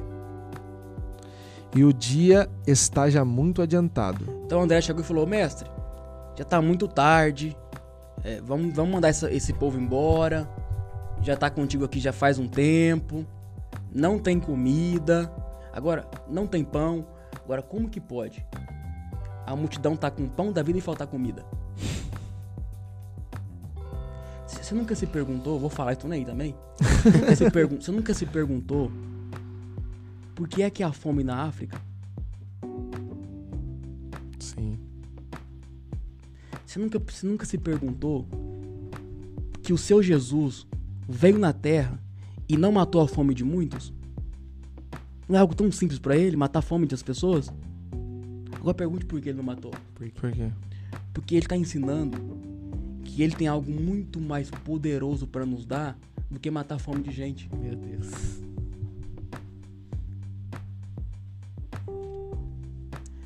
Isso aí é, é ruim falar porque complica muitas obras sociais aí, né? essa, essa, essa, essas obras sociais de mentira. Meu Deus. Porque no, nós evangélicos, nós cristãos, filhos de Deus, nós temos algo muito mais importante para com, compartilhar do que comida. Se algum de nós compartilhar com alguém comida, e isso é bom, não deve ser, deve ser só apenas um pano de fundo. Porque se eu dou comida para quem não tem comida, não é esse o objetivo final de eu dar comida a ele. É dar a Cristo a ele. Porque a salvação de alguém é muito mais importante do que ela não ter fome no dia. Porque se eu venho aqui e te dou um pacote de arroz, e amanhã? E mês que vem? Agora, se eu venho aqui e te dou a Cristo, tá salvo para sempre. Entende? Ok? Então, nós cristãos temos que usar essas obras sociais, esses evangelismos que nós fazemos, apenas como um pano de fundo. Porque o objetivo central é dar Cristo a eles, não só comida. Então é por esse motivo que Jesus não matou a fome de todo mundo. Porque ele se deu. Que é muito mais importante do que dar pão. Vai lá. Caraca. Ficou até um climão aqui, né? é, Vamos lá, trinta e seis. É, é eu, Deus... eu disse que Cristo nunca multiplicou pão e nem peixe. Foi isso que eu falei. Uhum. Isso não é bíblico. Ainda que você pregava que estava na Bíblia, não tá. Mas vai lá. Vamos lá, tem que devolver a oferta, hein? Despede-os para que vão aos campos e aldeias circunvizinhas e comprem pão para si, certo, porque não tem o que comer. Ele, porém, respondendo, lhe, lhes disse: dai-vos de comer. O, olha o que Jesus disse: dá-lhe voz de comer. É, dá-lhe voz, isso mesmo. Por quê? Por quê? Porque é responsabilidade de discípulos dar à multidão comida. Entende? Sim. Por quê? Porque a maneira que nós iremos atrair as multidões é com a comida. Por isso que eu disse que dar comida a alguém que não tem comida é apenas um pano de fundo para dar a ela Cristo. Vai lá. Calma aí, poderoso. Calma aí. Calma aí. Vamos lá. É... Dai-lhes voz de comer. E eles disseram-lhe: iremos nós e compraremos duzentos, duzentos denários de, de, de, pães? de pão para lhes darmos de comer? E ele lhe, lhes disse: quantos pães Essa tendes? Essa pergunta de Cristo é a mais incrível da Bíblia para mim. Cristo vai perguntar: quantos pães tendes vós? Agora, pensa comigo. Como é seu nome, varão? Pensa comigo, Cássio. Você acha mesmo que Jesus não sabia quantos pães eles tinham? Sabia ou não sabia? Então por que perguntou?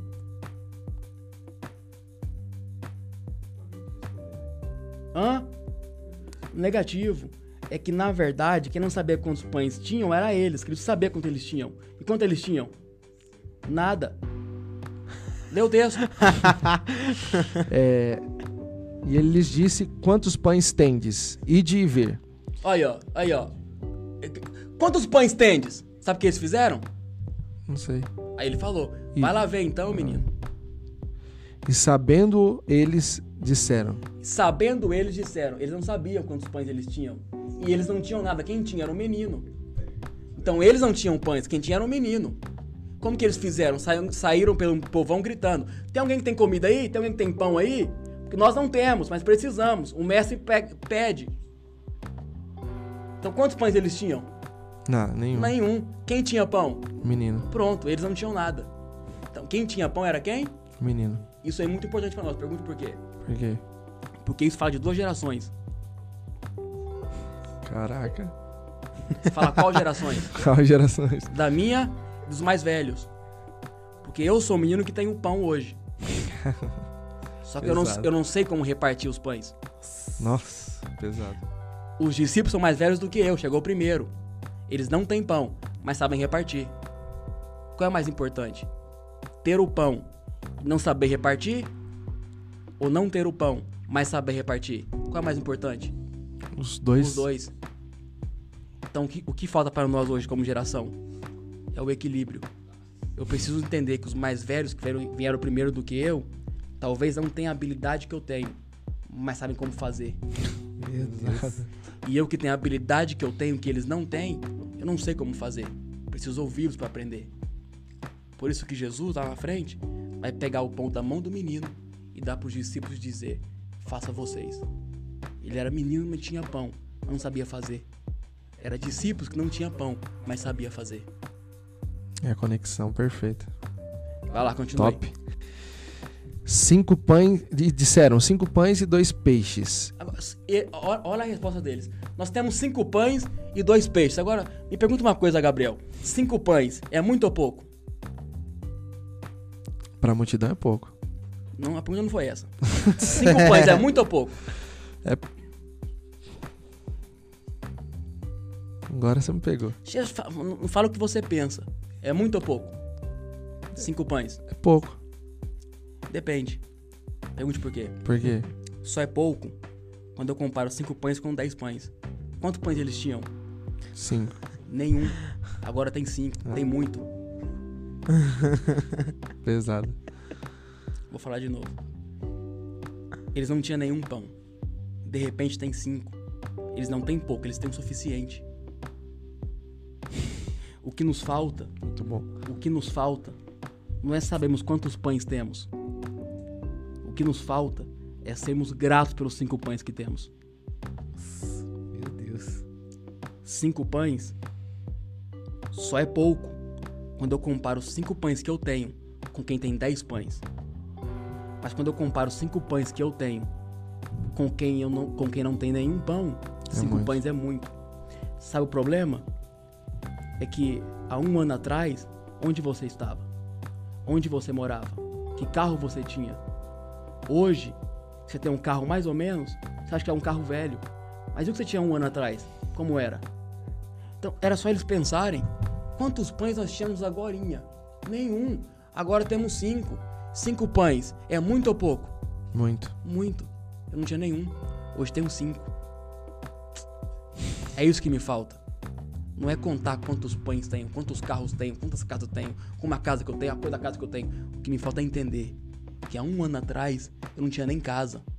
Hoje eu tenho uma peça e um banheiro. No meu nome. Tenho muito. Porque tem gente que não tem. Pesado. Rapaz. Continue. Top, você é louco. trinta e nove. E ordenou-lhes que fizessem assentar a todos em grupos sobre a erva verde. Ok. E assentaram-se repartindo, repartidos de cem em cem e de cinquenta em cinquenta. Uhum. E tomando eles os cinco pães. De novo, de novo, de novo.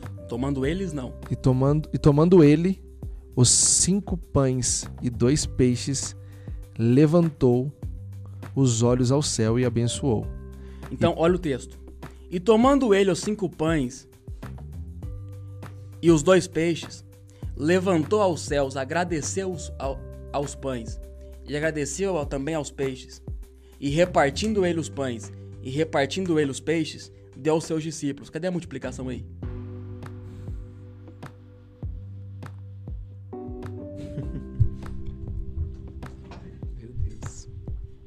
Pode mostrar. Vou falar de novo.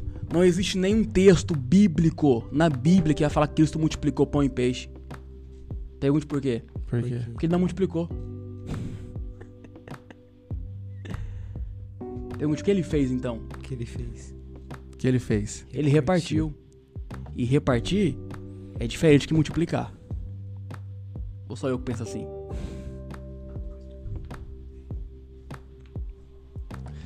Tô, tô, tô só rebominando aqui. O que, que, é, que, que é multiplicação? O que, que é multiplicação? Multiplicação é isso aqui, ó. É eu pegar essa garrafa aqui e fazer isso aqui, ó. Dessa garrafa, eu tirar outra idêntica. Como chama isso? Multiplicação. Multiplicação, ok? E como foi o que ele fez? Ele repartiu. O que, que é repartir? Dividir ao meio. Foi o que ele fez. Pergunte por quê, nego? Por quê? Porque ele mesmo disse: este é o meu sinal, assim me conhecereis, no partir do pão. Como, como foi, eu não sei como, vocês, a minha, minha pressão já caiu. como, como, foi, como foi que os discípulos de Emaús conheceram a Jesus? No partir do pão, porque essa, essa é a característica de Jesus, partir pão. Caraca, velho. Agora, me pergunta outra coisa, diga assim comigo assim, ó, Gabriel, por que que Jesus... Por que que Jesus... Não multiplicou os pães? Não multiplicou os pães. Porque pão não se multiplica, pão se reparte, o que se multiplica é semente. Ele mesmo disse, lá em Coríntios, através de Paulo, Deus é o mesmo que a vós multiplica a vossa sementeira, porque semente se multiplica, pão se reparte. Cara, vinte e quatro anos ouvindo isso, cara. Deu um nó então, aqui. Então é isso, ele não multiplicou, ele repartiu. Agora pergunte, pergunte qual o milagre? Qual, qual o milagre? milagre? O milagre é maior do que você pensa. Porque Nossa. ele não multiplicou os pães, ele repartiu realmente. E qual era o milagre? O milagre foi que ele, quando ele repartiu o pão, esse pão não acabou da mão dele.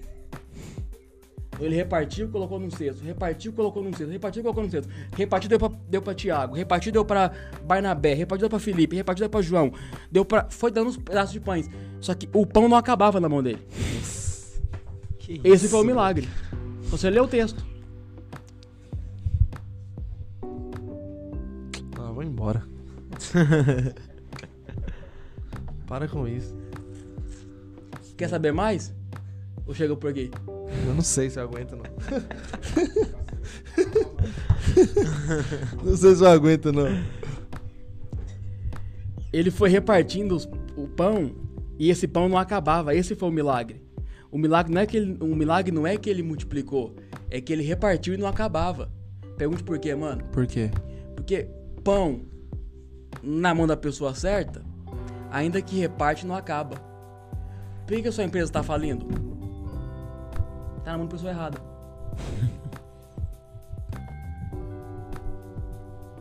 Por que deu errado? Na mão de pessoas erradas. Entrega na mão de Cristo que dá certo. Caraca. Então, eram quantos pães? Cinco. E ele, part... e ele repartiu. Sim. Então, veja quarenta e dois bem. quarenta e dois diz que todos mais... comeram e ficaram fartos. Não era mais fácil ter multiplicado do que repartido? Não era só cinco para uma multidão? Em vez de ele multiplicar, ele reparte. Olha que conta, conta burra.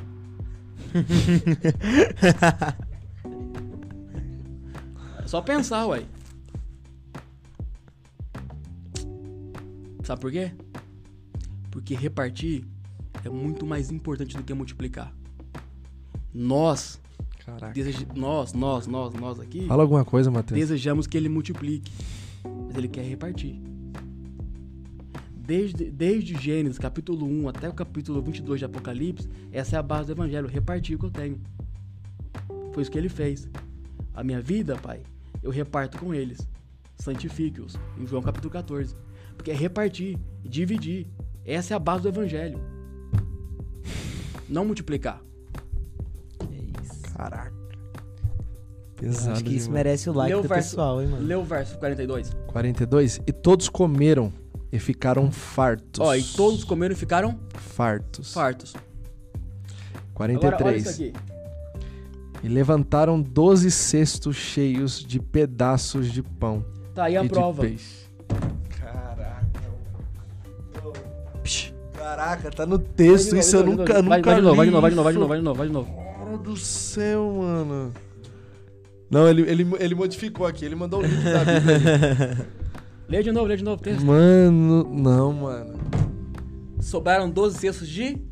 Não, mano. Pedaços de pães, não de pães inteiros. Porque não foi multiplicação, foi repartição. Se fosse multiplicação, o texto estaria assim, ó. E sobraram doze cestos cheios de pães inteiros. O texto é... E sobraram doze cestos cheios de pedaços de pães. Porque ele repartiu, não multiplicou. Pergunta assim agora, e qual o detalhe? E qual detalhe? O detalhe? O detalhe é que o jovenzinho chegou com quantos cestos? Um. Um. Tem quantos agora? Doze. Claro que não, bobo. treze. treze, pergunte por quê? Porque tem o dele. Sobraram doze. Com o que já tinha? treze. treze. De uma coisa eu sei. Ele não multiplicou os pães, mas multiplicou os cestos. Nossa. Que isso, mano? Pergunte assim, ó, qual é a mensagem? Qual é a mensagem? Ainda eu... acaba, né? Vai ah. indo, mano. Vai não, indo. Gente, a mensagem é... triste aqui, a né? mensagem é... Quando eu reparto o que eu tenho, Deus multiplica na minha vida. Meu Deus. Ele Caraca. não multiplicou os pães, mas multiplicou os cestos. Alguns teólogos vão dizer que esse jovem, esse menino, era um comerciante, vendia pão e peixe no deserto. Oh. Na, na praia. Essa então agora pensa bem. comigo. Ele chegou até Cristo com cinco pães. Cristo devolve a ele uma padaria. Última frase, prometo.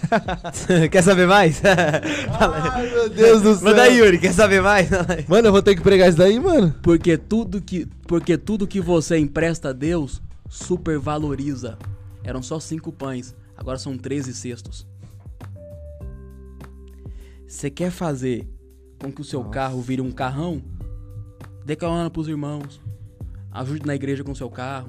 Nossa, essa mensagem. Encha seu carro de cesta básica, vai fazer alguma... faça alguma coisa. Reparta. Reparta com Deus o seu carro. Agora, ah. chega. Você não, mano. Ah. Porque pensa bem, varão. Qual é seu nome? Vinícius, pensa bem. Se, se, Conor se, McGregor. Se Deus, se Deus multiplica na minha não. vida quando eu reparto com as pessoas... Imagine você o que Deus vai fazer quando você repartir com ele o que você tem. Caraca.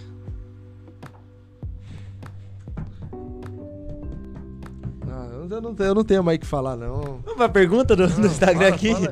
Vamos pras perguntas? Mano, parece que ele veio, ele veio preparado pra falar isso. Parece que a gente é, ia mandar assim, a gente mano, combinou. A gente vai fazer essa pergunta e tal.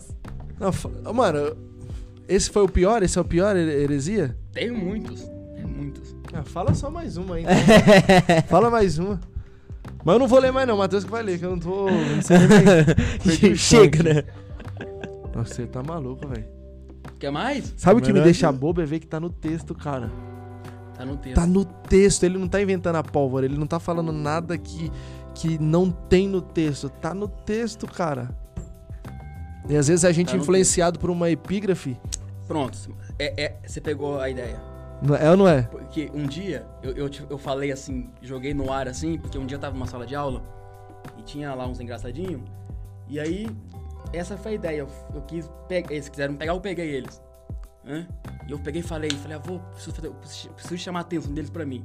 Peguei e soltei essa bomba aí. Aí, tá na Bíblia assim.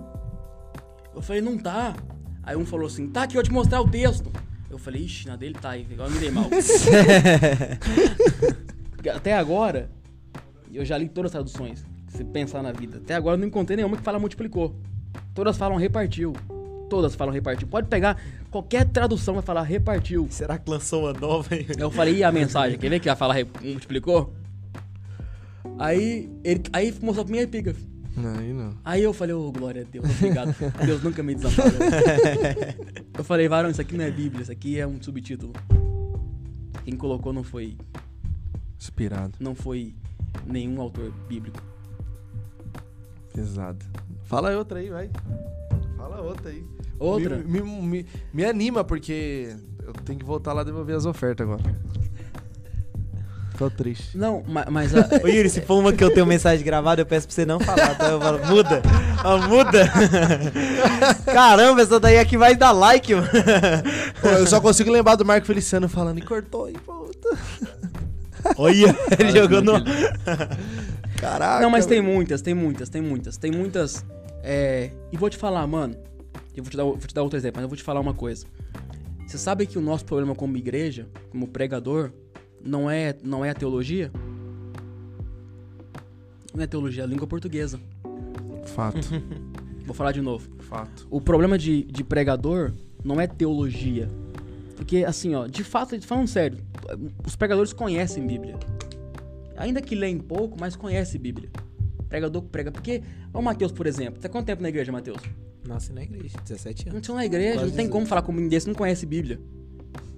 Entendeu que legal? Não tem como falar que o Matheus não conhece. O cara conhece, pô. nasceu na igreja, que não conhece é eu que me converti já com oito. Entendeu? Não conhece. O que falta, o que falta é, é língua portuguesa, sabe? Aprender a ler. Nós, brasileiros, não sabemos ler. Verdade. Pra você ver. Mano, você tem coragem de falar pra mim que assim, ó. Você tem coragem de ler o texto repartido, você fala multiplicou. Não bota na minha cabeça um trem desse. Como que você leu no texto? Repartiu. Por que você fala que multiplicou? É língua portuguesa, assim, ó, é loucura. Já, já são coisas que parecem estar gravado é. na mente. Mas, mas essa parada da epígrafe influencia demais, cara. Não sei se eu posso falar qual que é. Porque... A de saldo caindo do cavalo, Yuri. É uma piada. É, não, é essa. Essa, essa daí é, é básica. É de Elias, você sabe, né? De Elias, é da carruagem de fogo. Sim. Isso é uma piada. Mas assim, ó, vou, vou, vou dar alguns exemplos. A sombra de Pedro. É, vou dar alguns exemplos aqui da língua de língua portuguesa. Posso? Pode. Pra vocês entenderem. Agora eu vou fazer a pergunta pra vocês, ok? Faz o Matheus. Faz o Gabriel. Pra todo, pra, pra todo mundo aqui. Eu tô aqui, aqui olhando aqui, quem tá visualizando e tal. Não, pra, pra todos aqui. Tô selecionando as perguntas dos inscritos, tá? Só avisando. Vou falar, não tô nem aí também. Por exemplo. Vou falar. Ele tá olhando com um olhar pra mim que eu tô... Pode falar mesmo? Tô com medo. Fala o Gavarão. Fala aí, mano. Você quer na reencarnação? Não, não, não, não. Vou começar bem leve com você. Você quer na reencarnação? Vai, nego. Fala o que você pensa. Fala o que você pensa, não o que... O que você pensa. Bateu a vontade de... Encarnação, crê ou não? Onde você vai, Matheus? Ah, fugiu. Encarnação, você acredita na encarnação? Tem que ser rápido, fala o que você pensa, não pensa pra falar não. Sim. Sim, por quê? Ah, eu sabia que ia vir essa pergunta, por isso que eu não queria falar. Não, isso aqui, é, isso aqui é interessante, porque Tiago escreveu isso, né? Tiago falou assim, ó. Estejais prontos para dar a qualquer um a razão da sua fé. Se alguém te perguntar, isso aqui é na encarnação? Não, por quê? Ah, porque é espírita. Vazio, né? É fácil você falar isso pra um crente. Fala na faculdade de Direito pra você ver isso aí. Eu, faz, eu, fiz, eu fiz Direito, dois anos e meio de Direito, pra ir por causa das viagens. E na faculdade, no campo acadêmico, as perguntas já não são mais essas tipo de pergunta. Deus existe? Aí, irmão, isso aí, isso aí, isso aí, quem sabe responder, a pergunta lá é diferente. Então, nós temos que estar aptos a responder esses tipos de perguntas, sim. Fato. Encarnação. Você crê ou não? Encarnação? Encarnação. Falar é fácil, quero ver agora argumentar, né? Sim? Sim. Ou não? Por que sim? Não, não pergunta o porquê de novo. Vou te dar o porquê sim. Me dá o porquê, me ajuda. O que, que é uma encarnação? Encarnar. Encarnação é, pessoal, quando o espírito entra num corpo físico. Quando o espírito entra na matéria. Isso é encarnação. Encarnar. Espírito tomar carne. Entrar numa carne. Isso é encarnação. Cristo encarnou. Sim. Ele mesmo disse: sou o verbo encarnado. Encarnado. Certo? Então, observe.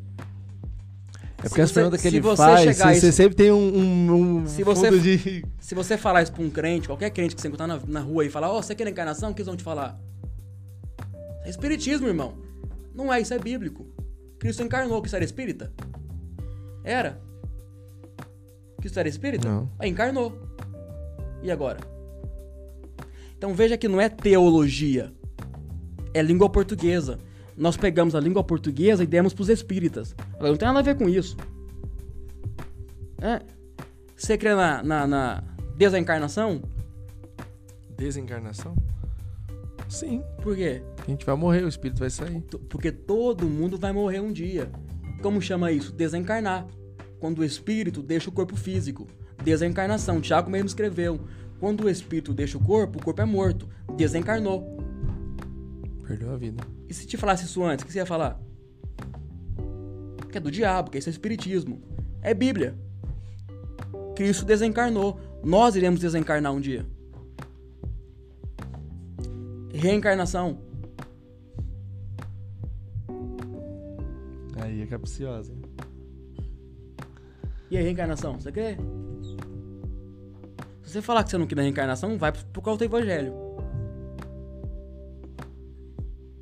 Todos nós iremos reencarnar, não está escrito que nós, vencedores, iremos ressuscitar primeiro? Como chama isso? Reencarnação. Quando o espírito volta para o corpo físico. Reencarnou. É bíblico. Caraca. Como não crer nisso? Então, é língua portuguesa, entendeu? É você pegar um dicionário de língua portuguesa, pega um Aurélio, não, porque Aurélio é espírita, você sabe, né? Aurélio é espírita. Pega um, pega um dicionário neutro. Se você pesquisar, você vai ver lá. Reencarnação. Espírito entra no corpo. Desencarnação, espírito sai do corpo. Reencarnação, espírito volta ao corpo. Isso é bíblico. Três, três versículos bíblicos falou aqui. Então, o que, o que nos falta é língua portuguesa, não teologia. O que me falta é umas aulas com o Yuri. e, e, e outra coisa, nos falta também... Parar de, parar de mistificar as coisas. Nós, nós somos muito religiosos. Isso é uma verdade. Isso é verdade. Vou, vou, vou te contar uma história. Posso? Deve. E aí, quando eu contar a história, vocês me falam se isso é macumba ou é de Deus. Ok? Chega alguém e te fala assim, Gabriel, Gabriel, eu tô com um, eu tô com um problema. Certo? Eu tô com um problema. Me ajuda a resolver esse problema? Aí ele olha pra você e fala assim, ó. Me traga um prato fundo. Me traga um sal grosso. Ah, me traga também umas estacas. Metade raspada, metade não. Que eu vou cavar ali no rio. Vai vir sua resposta. Como chama isso? Macumba. Eliseu fez isso. Jacó fez isso. Vê o que, o que nos falta é largar a mão da religiosidade e ler Bíblia de maneira neutra. Isso chama-se ato profético, não é macumba. Você tem que entender sempre que a macumba, os espiritismos, os espíritas, aprenderam com quem essas coisas? A Bíblia. Onde que o diabo morava? No reino espiritual, com Deus. De onde veio, de onde veio Lúcifer? Ele, ele era um anjo de luz. Então tudo que ele faz hoje ele aprendeu com quem? É imitação barata. Nossa, eu tô... Então, macumba, macumba é um ato profético. Por isso que por isso, por isso, por isso, por isso que dá, por isso que dá certo. Porque é um ato profético, é um ato espiritual. E tanto pra nós quanto pra eles, só que eles usam. É o mesmo, é o mesmo mundo espiritual, existe e é verdadeiro. Caraca, isso é legal. Isso é uma coisa que até choca um pouco. Dá outro exemplo, posso? Pode. Posso mesmo? Pode. Já vou falar eu, até eu amanhã tô, aqui, eu tô, mano. Eu tô, eu tô, eu tô... Nem sei que eu tô aqui. O cara abaixa a cabeça. Eu te, vou, vou te contar uma... Vou, vou te falar um negócio, você me fala o que vem na sua mente, tá? Oh, meu Deus. Ó, oh, olha a cena. Não sei se vocês são tudo evangélicos, eu também, né? Desde criança. Não, mas fala, desde criança, né? Tem alguém aqui que converteu agora ou não? Por agora? Aldair uma... ali, ó. Hoje, Aldair? Ele voltou ontem. Aqui, ó. O, o McGregor, o McGregor. Tá, olha aqui, ó, olha só. Ó, olha essa cena. O cara baixou a cabeça, fechou os olhos, pegou uma caneta com uma pena na ponta da caneta. E disse assim: estou recebendo umas palavras do além. E começou a escrever. Quem que você lembra? Chico Xavier. Por que Chico Xavier? Era para lembrar de João, o apóstolo. De Paulo, o apóstolo. Isso chama-se psicografia. O que é psicografia na língua portuguesa? Escrever algo inspirado do mundo espiritual ou do mundo invisível. Como chama isso? Paulo fez. A Bíblia inteira é psicografada. Caraca. absurdo, velho. Entendeu ou não, varão? Aí, quando, aí se um cara chega pra mim e fala assim, ó, varão de Deus, ontem eu psicografei. O que você vai falar pra ele? Tá amarrado, irmão. Para com isso, em nome de Jesus. Isso eu faço todo dia, eu tô fazendo isso agora. Eu tô, eu tô escrevendo um livro sobre salvação, certo? E acredite em mim. Todo dia eu oro pra Deus, Deus me dá inspiração, me inspira aqui pra escrever esse livro. Psicografia. Quer ver outra coisa? Muito louco. Psicofonia. Ouvir. É do diabo isso aí, é nada, é, é, é nosso. Psicofonia é, eu ouço algo do mundo invisível e falo. Como chama isso? Profecia. O pessoal tá dizendo que o diabo nem criatividade tem. Viu? Ah, ponto. Quem falou isso? Ah, deixa eu ver aqui. Pegou o mistério. Tem que entender que tudo que o diabo... Ranieri o diabo, Costa. O diabo, o diabo, o diabo, o diabo, o diabo, o diabo. Não tem matéria-prima. Uou. Só quem tem é Deus. Top. De criação. Tudo que ele faz é cópia. E ele só... O poder de criar do diabo é a partir de algo que já existe. O de Deus não. Foi de algo que, não, que nunca existiu. Cara, tá todo mundo em silêncio. Por que ninguém fala nada? Eu tô fala só alguma... o pastor de alma aqui. Eu, eu vou fazer igual. Pastor, fala alguma coisa aí, mano. Pessoal, pessoal tá dizendo assim, mano, para que minha mente tá ficando bugada. Não, ó, deixa eu fazer uma pergunta aqui, ó. Ó, uma pergunta aqui que um amigo acabou de fazer no WhatsApp. Não, mandar tem, tem um mais, abraço. Tem mais exemplos aí. Mandar não... um abraço pro pastor Alex Silva. Acabou de mandar que tá com a gente aí, aqui, Alex tá assistindo. Tá gente, que Alex, isso, hein, mano? Silva. Um grande amigão. Sim. Faz tempo que eu não vejo o Alex, mano. Não, Alex, ó, é quarta-feira, hein, Alex? Top, top. Ó, eu não vou falar o nome da pessoa que ela pediu pra não falar. Essa é o tipo de pergunta. Hã? Acostumado já com aluno. Não, mas não é, eu achei, não é capciosa, não, é uma dúvida mesmo. É, Gênesis dois, capítulo dois, versículo dois. É isso que ele mandou. Gênesis dois, dois? Deus trabalhou no sétimo dia? Claro que trabalhou. Isso não tem lógica. Lê pra mim Gênesis dois, quer que eu fale de qual você vai ler? Não, fala de qual, vai. Ah, poupa meu tempo. Não me estressa. É. Gasta, gasta? Você não gastou ainda. Vamos lá, abre aí, versículo um.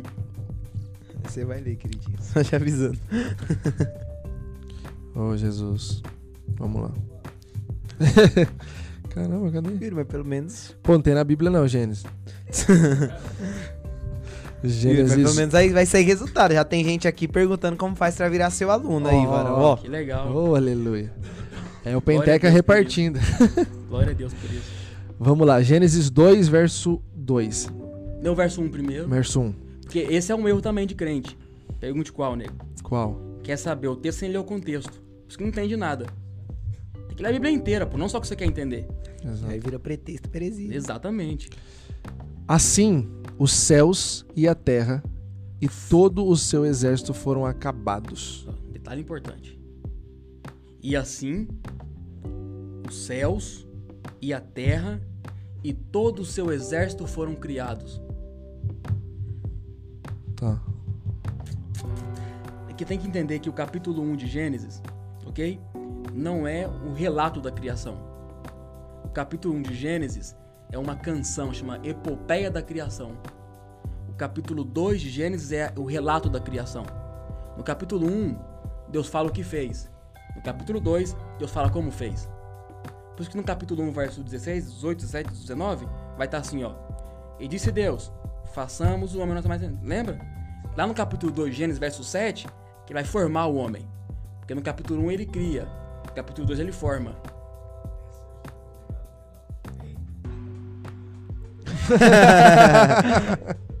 O pessoal perdeu aqui, o pastor. Eu, não vou, eu, eu, eu vou soltar um aqui, eu vou soltar um aqui, talvez um pouquinho polêmico. Mas ah, eu, lá, lá, deixa eu responder, irmão. Não, mas não é, não é uma dúvida, não, mas é só pra responder aqui, só pra dizer, gente, que o Yuri tem uma mensagem aí de criação que roubaram do Yuri, tá? Não fale isso, não. Falei já, varão. Para com loucura. Amém. Aqui concluiu lá, a oportunidade. Lá, lá, lá, lá. Aqui concluiu? concluiu? Não, vamos explicar pra irmã, vou explicar pra ela. Versículo dois. Versículo dois. E havendo Deus acabado no dia sétimo a sua obra que tinha feito, descansou. De novo, de novo, de novo. E havendo Deus acabado no dia sétimo a obra que criara. Você pegou ou não? Criara. Vai lá de novo, verso dois. E havendo Deus acabado no dia sétimo a sua obra que tinha feito, nesse, nessa versão, né? Descansou no sétimo dia de toda a sua obra. Então veja bem. você vai construir uma, uma casa, ok? Vai construir uma casa. E aí você contrata dez pedreiros, porque você é muito rico, para construir rápido. Então uma casa para construir em uma semana. Então você, você contrata vários pedreiros e eles começam, começam, começam, começam. E na sexta-feira eles te entregam a obra. Assim, olha, pastor, nós construímos já a casa. Tá tudo pronto, tá? Isso na sexta-feira, no finalzinho da diária. Só que faltou, pastor, colocar os rodapés da, da, da casa. Algo simples. A gente coloca isso em meio-dia. Aí, amanhã é sábado. Podemos vir amanhã até meio-dia para fazer isso? Você fala, claro que pode. Minha pergunta é, se isso acontecer, os pedreiros trabalharam ou não no sábado? Sim. Então, sim, foi Deus. Lê o verso dois. E havendo Deus acabado no dia sétimo a sua obra que tinha feito, pronto, descansou no sétimo dia. Qual que é a revelação? É, é que no sétimo dia, no sábado, ele colocou os últimos detalhes da criação, mas trabalhou. Tá aí o texto. Havendo ele acabado, ele acabou em qual dia? Sétimo. Trabalho. Só lê o texto. Oh. Tem como acabar sem trabalhar? Então ele trabalhou. Então, até Deus, preguiçoso, viu? Vou falar pra você aí, você mesmo, que você crê nesse negócio de, de não trabalhar no sábado, vou falar pra você. Até Deus, viu? Até Deus, trabalhando no sábado, seu preguiçoso, vai trabalhar. Mas um outro dia eu volto aqui pra gente falar sobre o sábado. Porque tem duas palavrinhas é... pro sábado. Tem avodar e tem é, mela, melo, melorrar. Então, os dois falam de sábado. Então, realmente tá, tá, realmente tá na lei, né? A lei vai dizer... Deus, Deus...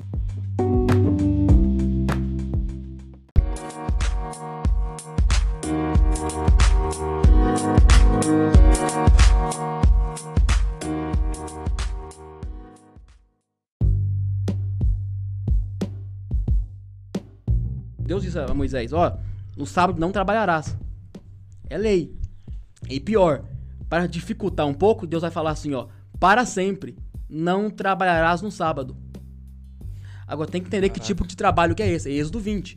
Tem que entender que tipo de trabalho é esse. É outro assunto. É, eu não sei se eu tô assimilando tudo aqui. Ó. O negócio tá... tá... Vamos pra pergunta do Instagram, Matheus. Meu Deus do céu. Eu já tô bugado também. Eu tô bugado aqui, gente. Cara, eu tô tem... ainda pensando no, no Tem uma repartiu. aqui que eu vou deixar sem fazer, mano. Eu tô, tô evitando polêmicas hoje. Qual? Ah, vamos deixar. Isso tá, tá tão bíblico. Essa até o Gabi. Ah, tem que botar ele pra ler a bíblica. pergunta. Não, tá ele... tão bíblico, a gente não vamos, vamos mudar o foco, não. Não sai do mundo espiritual, não, né? Mano, tem várias perguntas aqui. Tem várias perguntas aqui.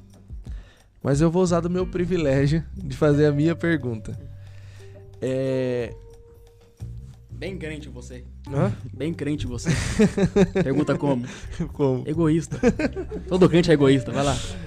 Mano, eu, eu encontrei uns dois amigos recentemente que é, são estudiosos e que amam a Bíblia Sagrada, estudam muito. Fiz uma pergunta e eles me responderam, cada um com a sua vertente, né? Com a sua ideologia ali, mas baseado no texto.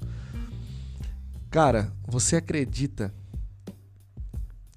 no evento do arrebatamento? Como a igreja sendo levada e tomada. Qual, como, como você crê no arrebatamento? Como vai ser o arrebatamento? Vou te falar é, é, de algo também que as pessoas leem e passam desapercebidos. Tem que entender o seguinte, que serão dois, dois eventos. Dois eventos, não só um. É, por que, que, por que, que há essa briga de você é pré, você é pós, ou você é sei lá o quê? Isso aí é passado. Você tem que entender que nós estamos no século vinte e um. Armínio, Calvino, século quinze, século dezesseis. Tem, tem nego que me pergunta assim, ó. Você é pré... É, você é Armínio ou você é Calvino, irmão? Essa, esse, Sou Yuri. Esse tipo de, esse tipo de debate, né? Esses tipos de picuinha de debate do século quinze, século dezesseis. Estamos no século vinte e um. Nós já vencemos isso como teologia.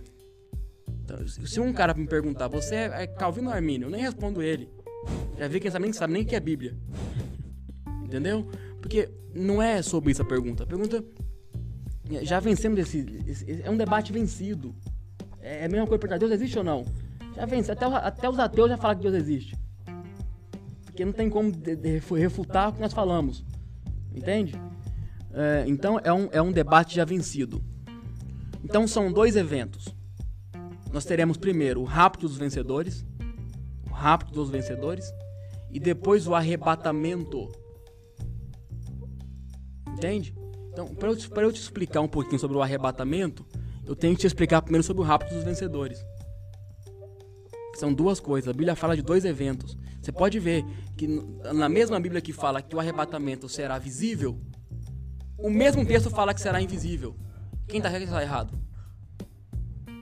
Ela, ela, a, Bíblia, a Bíblia nunca se contradiz. Não é que está um texto errado e outro certo. Não é isso. É que um fala de uma coisa e o outro de outra. Então, são dois eventos, um rapto e um arrebatamento. É outro assunto. Eu, eu tô, não tem tempo para falar isso, para explicar isso, não. E o céu vai ser na terra? Claro, claro. Novo céu e nova terra. A terra, a terra e o céu será purificado por Deus, com fogo. Pergunte por quê? Por quê? Porque ele prometeu. Pergunte quando? Quando? Quando ele falou assim, ó, eu nunca mais vou destruir a terra com água. É, é que a gente pensa que Deus... Não vai destruir a terra mais, né? Mas vai. Como agora? Fogo. Fogo. Ele prometeu que não destruiria com água. Agora vai ser com fogo. Pesado. Muito bom. Matheus. É os, de, é os detalhezinhos, entendeu? Porque tem gente que me falou assim um dia, um, um dia eu ouvi assim, ó. Irmão, Deus não vai destruir a terra. Claro que vai. Ele falou, eu falei, por que que não vai? Porque ele, ele me falou assim, ó. Porque Deus falou que não vai destruir a terra. Eu falei, com água. Com água não vai, porque ele prometeu. Mas com fogo ele vai, porque também prometeu. Ó, oh, o cara mandou aqui, eu acho que na, no, no, acho não, certeza, durante a sua explicação. Mano, a própria Bíblia traz o título Multiplicação de Pães e Peixes. É aquele lance da I P. Claro. É. Deixa ele achar assim. Acho que ele pensou, eu acho que ele pensou em apagar, mano. Mas aí não... É, mas não dá mais pra apagar, não mano. Não dá mais, né?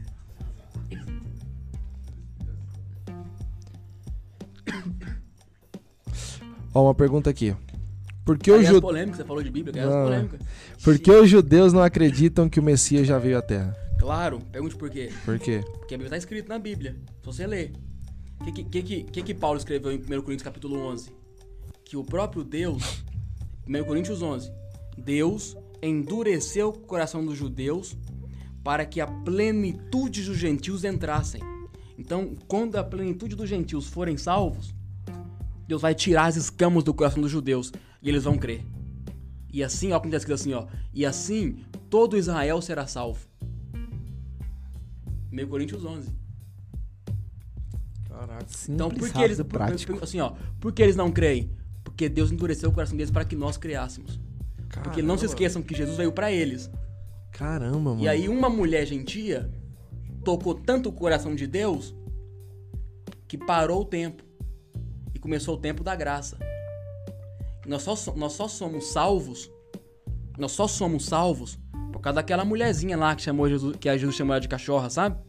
Kaique falou pra ela assim, ó, mulher, eu nunca vi fé tamanha assim em Israel. Você foi salva. Então ali parou o tempo, ali parou o tempo e começou, ali começou o tempo da graça. Então nós só somos salvos, nós só somos salvos porque os judeus recusaram a Cristo. Porque Deus endureceu o coração deles. Quando acabar esse tempo da graça, essa plenitude dos, do, dos gentios serem salvos, Deus volta e tira as escamas dos judeus. E eles vão crer. E serão salvos. Por que você é salvo? Por graça. Porque você crê em Jesus. Então por que o judeu não é salvo? Porque não crê. Porque não crê. Quando Deus vir, que foi o próprio Deus que endureceu o coração deles, tirar essas escamas, eles vão crer. E aí todo Israel será salvo. primeiro Coríntios onze. Perfeito, perfeito. Caraca. Vamos pra polêmica, então? É Bíblia, né? É. Ih, varão. Ih. Ih. Ó. Ah lá. Opini- sua opinião sobre adultério hum. e a forma com que os cristãos tratam esse pecado hoje em dia. Não, é que tem, eu tenho que diferenciar. Vou, vou, vou, eu, vou, eu vou falar aqui e eu quero que vocês entendam isso com todo amor e carinho do mundo. Tem que sempre diferenciar. É, e acho que é isso que nós não, nós não diferenciamos. Tem sempre diferenciar. O que eu acho... Qual foi a pergunta? Qual é o meu ponto de vista? Vamos lá, é isso. Tá, então o meu ponto de Opini- vista... Sua opinião. É a minha opinião e o que a Bíblia diz. São coisas diferentes. O apóstolo Paulo deu alguns exemplos. Um dia ele falou assim, olha... Quer um exemplo? O apóstolo Paulo fala isso? Ele falou assim, ó... ó para vocês que não casaram ainda... Aí ele falou assim, ó... Abriu a parênteses e falou assim, ó... Meu conselho... Isso é... Tá na Bíblia esse texto. É um texto bíblico. Paulo falou assim, ó... Meu conselho... Não é Deus falando, é o apóstolo Paulo dizendo... Meu conselho a vocês, não casem. Eu te pergunto, casamento é de Deus ou não? Sim, de Deus. Paulo falou, não casem. A opinião de Paulo para mim não importa, o que importa é o que Deus disse. Deus falou, casem. Paulo falou, não casem. Com qual que você fica? Com Deus. E agora? Então temos, temos que diferenciar o que o Yuri vai dizer e o que a Bíblia diz. Então vamos lá, vamos, vamos, primeiro, o que, vamos, vamos primeiro o que a Bíblia diz. A Bíblia diz que adultério é pecado e ponto final. E Deus, Deus, Deus não tem parte, Deus não tem parte com o divórcio.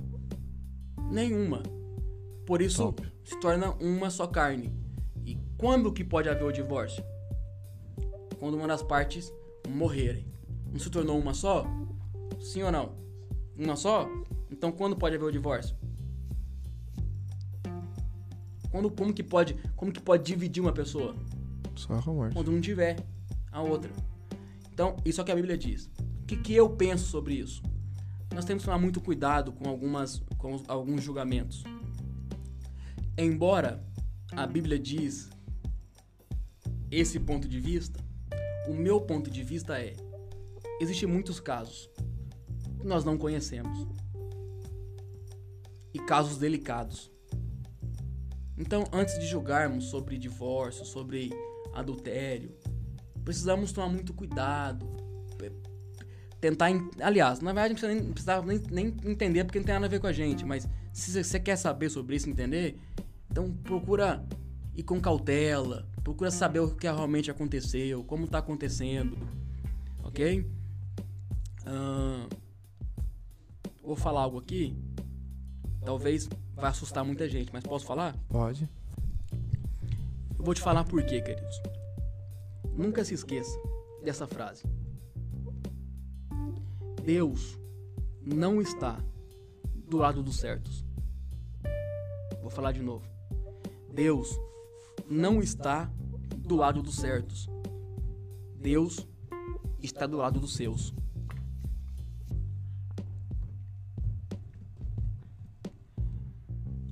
Davi adulterou, sim ou não? Sim. Sim ou não? Sim. O que, que Deus fez?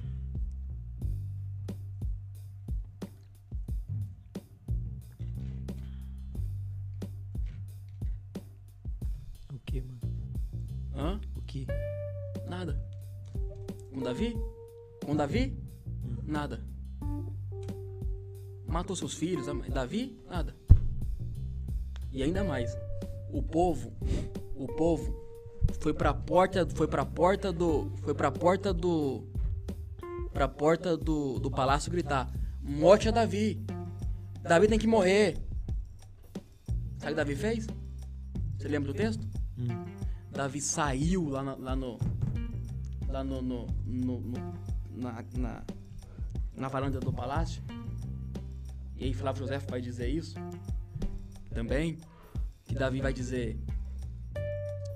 Pronto, eu vou amarrar a corda em mim e eu vou entrar no templo, na tenda. Se Deus quiser, ele me, ele me mata lá. Se ele me perdoar, eu vou sair vivo. Olha que loucura. Sabe o que Davi fez? Amarrou a cordinha, porque eles usavam uma cordinha que tinha sinos e pra saber se tá vivo ou não. E Deus matava mesmo. Sim. Se ele, se ele entrou, certo? Tinha que ficar balançando as, as, as cordinhas que balançavam os sinos. Se não tivesse som, ele só puxava uma corda porque morreu. E aí, Davi entrou. Aí Flávio vai dizer que Davi entrou, beijou a arca e saiu e disse, Deus me perdoou. Pesado. Agora pergunte por quê. Por quê?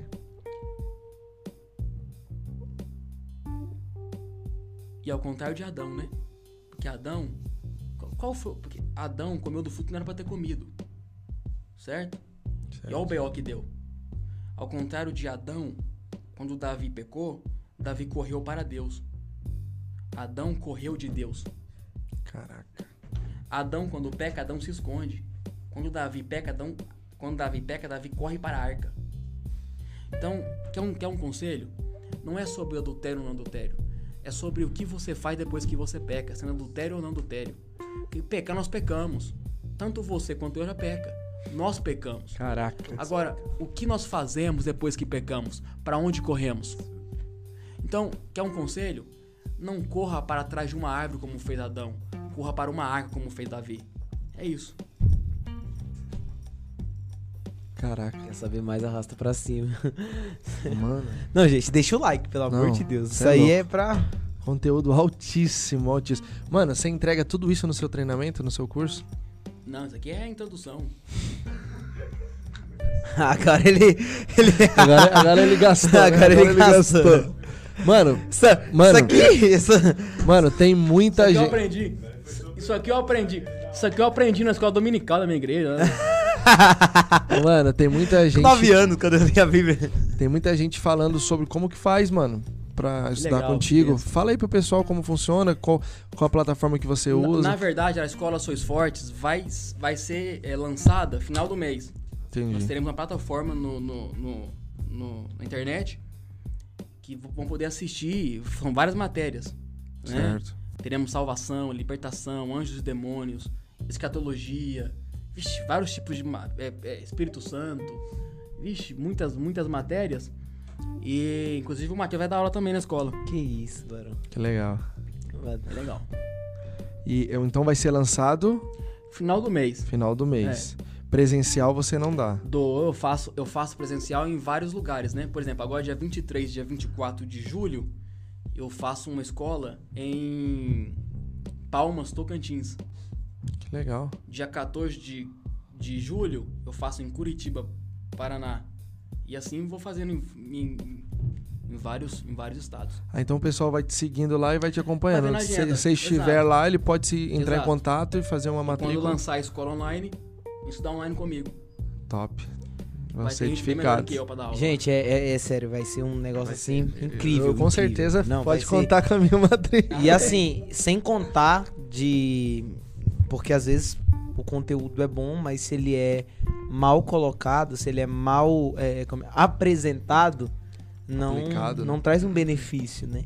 Mas o, o conteúdo é bom, ele é muito bem é, apresentado. O meu, o meu intuito, o meu, o meu intuito não é ensinar pessoas. O meu intuito é ensiná-las a ensinar. Eu não quero que você aprenda. Eu quero que você aprenda a ensinar. É, porque é uma grande diferença, né? Claro. Eu conheço algumas pessoas que estudam e têm uma mente brilhante, mas não, não conseguem uhum. passar isso. É, porque eu quero, eu quero te ensinar a tal ponto que se alguém... Porque é assim, uma coisa é você ouvir eu falando. Outra coisa é você ir falar o que eu falei. Aí Exatamente. o cara faz uma pergunta que, você não, que eu não falei aqui, você fala, pô, mano, essa técnica que eu essa não parte decorei. Não saiu. Entendeu? Então, eu, eu, eu, quero, eu quero que os meus alunos é, sejam sanados essas dúvidas. A ponto de alguém questioná-los, eles terem as respostas. Mano, eu Caramba. recebi uma pergunta aqui Não, no eu WhatsApp. Recebi, eu recebi uma aqui também. Recebi uma aqui no WhatsApp. Deixa eu, deixa eu é... Que frio!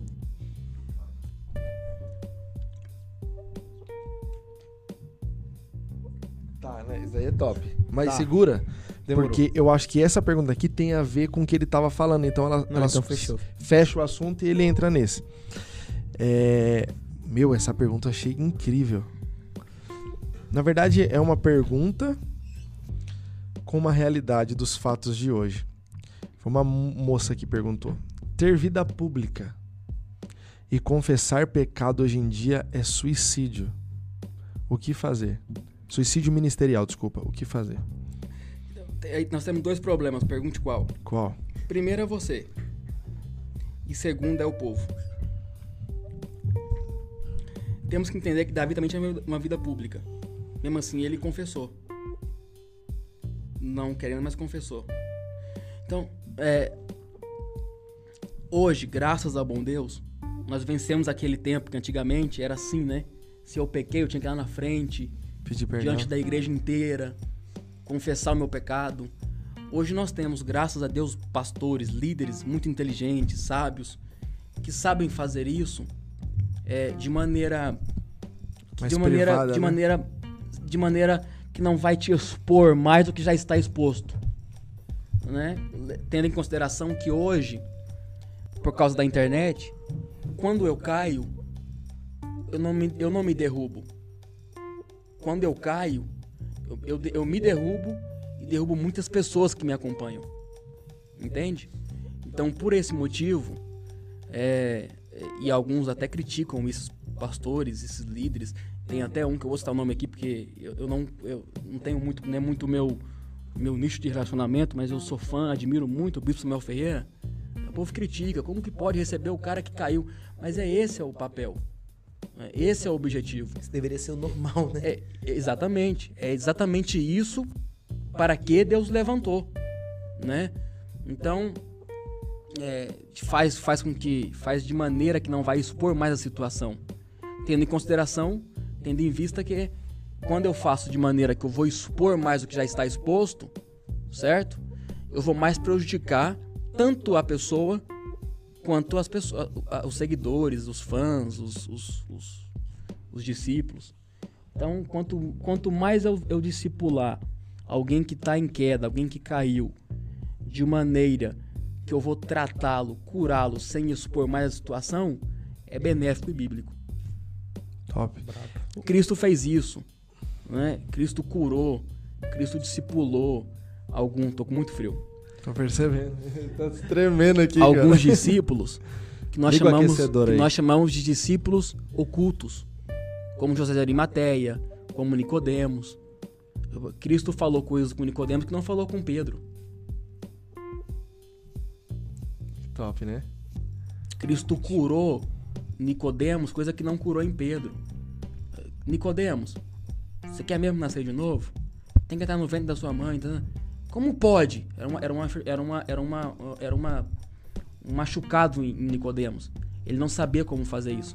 Ele era um, ele era um príncipe dos fariseus, mas tinha uma enfermidade interna na alma. Ele não sabia como se voltar ao novo nascimento, não sabia mudar de vida. Ele queria mudar de conduta e não sabia como. Mas não tem como... É, é tipo assim, ó... É como que Nicodemos falasse assim, ó... Não tem como eu parar de fumar... Só se eu nascer, só se eu entrar no ventre da minha mãe e sair de novo. Aí Cristo falou pra ele... Não, não é isso que eu tô falando. Tô falando disso, disso, disso e aquilo. Tô falando do espírito. Da sua mente. Que você consegue parar de fumar. Entende? Então, é esse tipo de tratamento... Tratamento de Cristo. Exato. Perfeito. Mas, só pra fechar essa pergunta... É, você acha que uma pessoa que tem a vida pública ela, ela deve se confessar em público ou procurar um pastor e se confessar em oculto e, e, e abafar isso? Depende de duas situações. Pergunte qual. Qual? Quem é o pastor dela? O público ou um pastor oculto? Depende. Você escolhe. Quem é o seu pastor? O povo? Porque tem gente que tem, tem, gente que tem um povo como pastor, no caso de Saul. Uau. É? Quem, quem escolheu Saul a, quem escolheu Saul a rei, quem escolheu Saul a rei foi o, foi o povo. Exato. Porque ele matou os amonitas, aí o povo gritou, matou dez milhares, queremos Saul como rei. Então quem escolheu Saul como rei foi o povo, não Deus. E quem escolheu Davi como rei? Por esse motivo que quando Davi pega, Davi corre para qual pastor?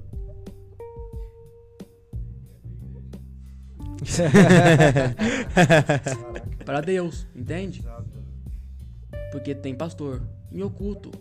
Davi, Davi falou com Deus na frente do povo ou foi dentro da, da, da tenda? Ser tratado. No, nós, As no, pessoas nós, sentem muito na dívida, nós, né? Nós sabemos que Davi entrou na tenda, mas o que, que Deus falou com ele lá dentro? Quem sabe? Você sabe? Nem eu. Pegou? Sim. Vai, Marcos, fala aí. Eu não falo Mano, mais nada aqui. Uma pergunta aqui no WhatsApp que fizeram pra mim. Pediram pra você dar uma palhinha nesse texto aqui. primeiro Reis, capítulo vinte e dois. É, capítulo vinte e dois. Versículo... Versículo vinte e dois. Diz assim... E Deus perguntou: como? E o Espírito respondeu: eu irei e farei com que todos certo. os profetas de Acabe digam mentiras. Certo. Então Deus ordenou. Já lembrei o texto. Vá, engane Acabe. Não, isso é, eu tenho que entender o seguinte. Posso falar uma frase aqui que vai assustar vocês? Mais? Tem que entender que até o diabo é o diabo de Deus. Vou falar de novo. Tem que entender que até o diabo é o diabo de Deus. Quem é? Tanto os demônios quanto os anjos, ok? São subalternos à vontade e à palavra de Deus. Ponto final, subordinados. Nesse caso aí, Deus ordenou que um espírito das trevas, que é um espírito de engano, fosse até lá. E não vai não pra ver. Então não tem, não tem, não tem... Porque assim, nós temos que parar de ser religiosos, é o que eu falei. Deus não usou, Deus não usou o faraó? Pronto. Entende? Então Deus aí no caso, vou falar bem claro, Deus aí nesse texto usou um espírito de engano. E ele usa. Comum. São subalternos à vontade dele. Não, nenhuma. Que o espírito, o espírito das, trevas, das trevas foi no céu? E Lúcifer foi na onde? Tá no Jó, capítulo dois, eu acho. Nos dias do filho de Deus se apresentar diante de Deus, apareceu também com ele o diabo. E aí? Eu agradeço a oportunidade. Não, fala aí. Não. Aliás, aliás, aliás, aliás. Os... Deixa pra lá. Fala, pô, que isso? Os espíritos malignos, eles moram nas regiões celestiais. Efésios capítulo seis.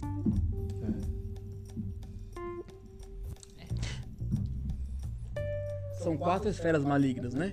Principados, potestades, hostes, dominadores. Efésios capítulo seis. São quatro. Principados, potestades, dominadores e hostes.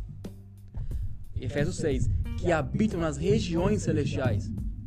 Nós chamamos de céu. Ok? São quantos? Quatro. Então, observa que o inferno trabalha com quatro ministérios: principados, hostes, dominadores e, o que eu falei? Potestades. Ok? É o microfone aqui perto? Tem que falar, pô. Então são quatro ministérios que o, que o inferno trabalha: principados, potestades, dominadores e hostes. E a igreja trabalha com quantos? Você nem sabe também. Ah, para de humilhar a gente, velho. Com cinco, Efésios capítulo quatro. Pastor, apóstolo, evangelista, mestre e profeta. Agora, por que é que nós temos cinco e eles têm quatro? Essa é a pergunta.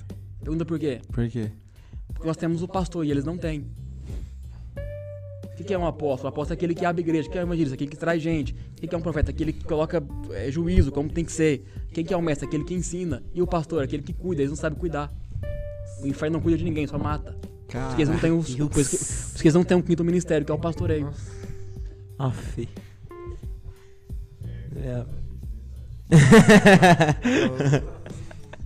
Ó, migrador, destruidor, devorador e cortador. Quatro ministérios do inferno. Sempre são quatro.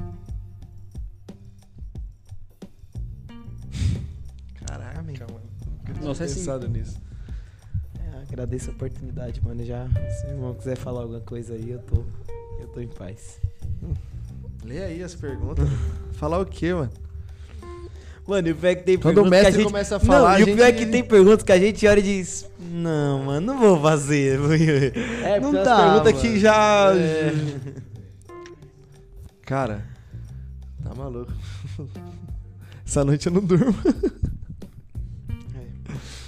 Caraca, mano. Deixa... Ó, última pergunta pra gente encerrar. Vou, vou ver olhar aqui. A última pergunta. Mano, tá todo mundo. Sabe o que o pessoal tá perguntando? Como faz pra estudar com ele? Que legal. Toda hora eu atualizo pra ver uma pergunta pra te fazer. Como faz pra estudar com ele? Eu quero falar, eu quero falar mais uma coisa aqui. Pode falar. É, não quer dizer o que eu falo tá certo não, pessoal. É, é, eu sou, eu sou bem, bem sincero nisso. Eu sou muito novo pra dizer que o que eu tô falando tá correto e os outros estão errados. Ok? Hum, isso é teologia. Você pode pensar que, que isso aqui não é água, e eu penso que isso aqui é água. Não é, eu, não, eu, não, eu não vivo uma ditadura de opinião. Eu vivo uma liberdade. Você pensa o que você quiser pensar. E, talvez eu só aprendi lei e você não. Entendeu? Ou você aprendeu lei ou não. São interpretações bíblicas que nós temos, talvez divergem, e podemos andar juntos. É o mesmo reino pensando diferente. Não tem problema. Hum, um dia eu fui numa sala de aula, um rapaz me falou assim: tá errado o que você tá falando. Aí eu falei pra ele: falar que, eu, falar que, que falar, é, se você discordar de mim é seu direito. Agora, falar que eu tô errado tem que provar. Qual que é, qual que é o erro? É que eu venho aqui, por exemplo, e dou uma declaração dessas. Amanhã sai na internet: ai, tal, tal. Sai um pedacinho da minha frase. Ok? E ainda, ainda que é só uma frase, o que, que eu faço quando eu vejo um vídeo pequeno de alguém, uma frase de alguém que eu não concordo? O que, que eu faço? Nada. Por que nada? Porque eu só vi um pedaço do vídeo. Então eu preciso entender o conteúdo. Por que ele está falando isso? Qual é a razão do que ele falou isso? E talvez acontece sim de, ele, de eu achar que ele está errado e ele está certo e eu estou errado, e ponto final. Então não tem problema de eu vir aqui e falar: eu estou errado. Gente, é, é lindo quando você faz isso. Eu acho que é, é perfeito quando você diz a alguém: olha, mano, que legal, eu não pensava assim. Cara, eu vivi a minha vida inteira pregando assim, assim, assim, assim, assim. Você veio aqui, falou: cara, não é multiplicação. Eu falei: mano, tá na Bíblia, mano. E ponto. Quando que eu vou mudar? Quando que eu vou mudar o que eu penso? Pergunte quando. Quando? Quando eu olhar na Bíblia. Sim. E se eu não concordar? Tem duas opções: eu rasgo a Bíblia ou mudo de ideia. O que, que eu faço? Muda de ideia, é mais fácil. Mais fácil. Top. Muito bom. Yuri, é, pra gente encerrar, tem um quadro que a gente sempre faz, né? E a gente pede para quem está aqui no podcast, pregador, teólogo, dar uma palavra pro pessoal pra gente iniciar a semana, né, mano? Segunda é sempre início de semana, e eu tenho certeza que você tem uma palavra aí que Deus colocou no seu coração, rápida, algo rápido, prático. Tá. Eu vou, eu vou é o dar... nosso devocional, né, mano? Isso. Nosso devocional tá. da semana. Eu, eu, eu, vou, eu, não sou bo... eu não sou um bom pregador. E eu falo isso, eu falo isso com sinceridade. Eu que sou. Não, não, não, não. Eu falo isso com sinceridade. Eu falo isso com sinceridade. Eu que sou, dizendo que Jesus multiplicou pão e peixe. É. Eu, que, eu, eu que sou pregando só a multiplicação. Com, com, com sinceridade e temor no coração. Se eu fosse um bom pregador, eu falava. Que eu não tenho esse negócio, não, mano. Eu sou bom, eu falo. Mas eu não sou um bom pregador. Talvez seja um bom ensinador, mas não sou um bom pregador. E... então eu vou dar um conselho. Mais um conselho. Nós temos muitos jovens que assistem vocês, muitos jovens que acompanham vocês, que gostam de vocês. E se você puder abrir comigo em Gênesis trinta e sete, e, e esse conselho também já, já faz parte de, um, de uma pregação errada que nós pregamos por muitos anos. Ah, essa daí eu já me liguei. Essa daí ele já... Gênesis trinta e sete. Essa daí ele falou na live comigo, eu fiquei, meu Deus, varão. Gênesis trinta e sete. Exato. Verso treze. Se prepara. Gênesis trinta e sete... Lê, lê o versículo um, Gênesis trinta e sete. Versículo um. Jacó habitou na terra das peregrinações. Versículo dois. dois. Estas são as gerações de Jacó. Pronto. Em outras versões diz assim, ó: e esta é a história de Jacó. Ponto. Tendo José dezessete anos. De novo. Tá. Verso dois. Essa é a história de Jacó. Ponto. Tendo José dezessete anos. De quem é a história? De Jacó. De quem é a história? Jacó de José. De Jacó. Essa é a história de Jacó. Ponto. Tendo José dezessete anos. E quem é José? Filho de Jacó. Por que é que a história começa? Por que é que a história de Jacó começa em José? Vou de novo. Esta é a história de Jacó. Ponto. Tendo José, seu filho, dezessete anos. Por que é que a história de Jacó começa no seu filho José? Porque assim é a vida. A sua história não começa em você. Começa naquilo que você gera. Porque o povo só vai te respeitar e entender a sua história daquilo que você gerou. A história do seu pai não começou nele, começou em você. Quem você for daqui pra frente vai definir quem seu pai foi. Eu só vou saber se eu sou um bom pai quando eu ter um bom filho. Entende? Então, nós, nós estamos vivendo um tempo e nós precisamos gerar com muito cuidado.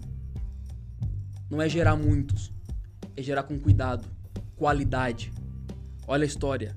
É a história de Jacó. Tendo José dezessete anos. Quantos filhos ele tinha? Não era só um. Mas começou em quem? No de qualidade. Ok? Então nós precisamos entender isso. Vivemos em um tempo que precisamos sim gerar para Deus com muita qualidade. Dedicação. Versículo treze.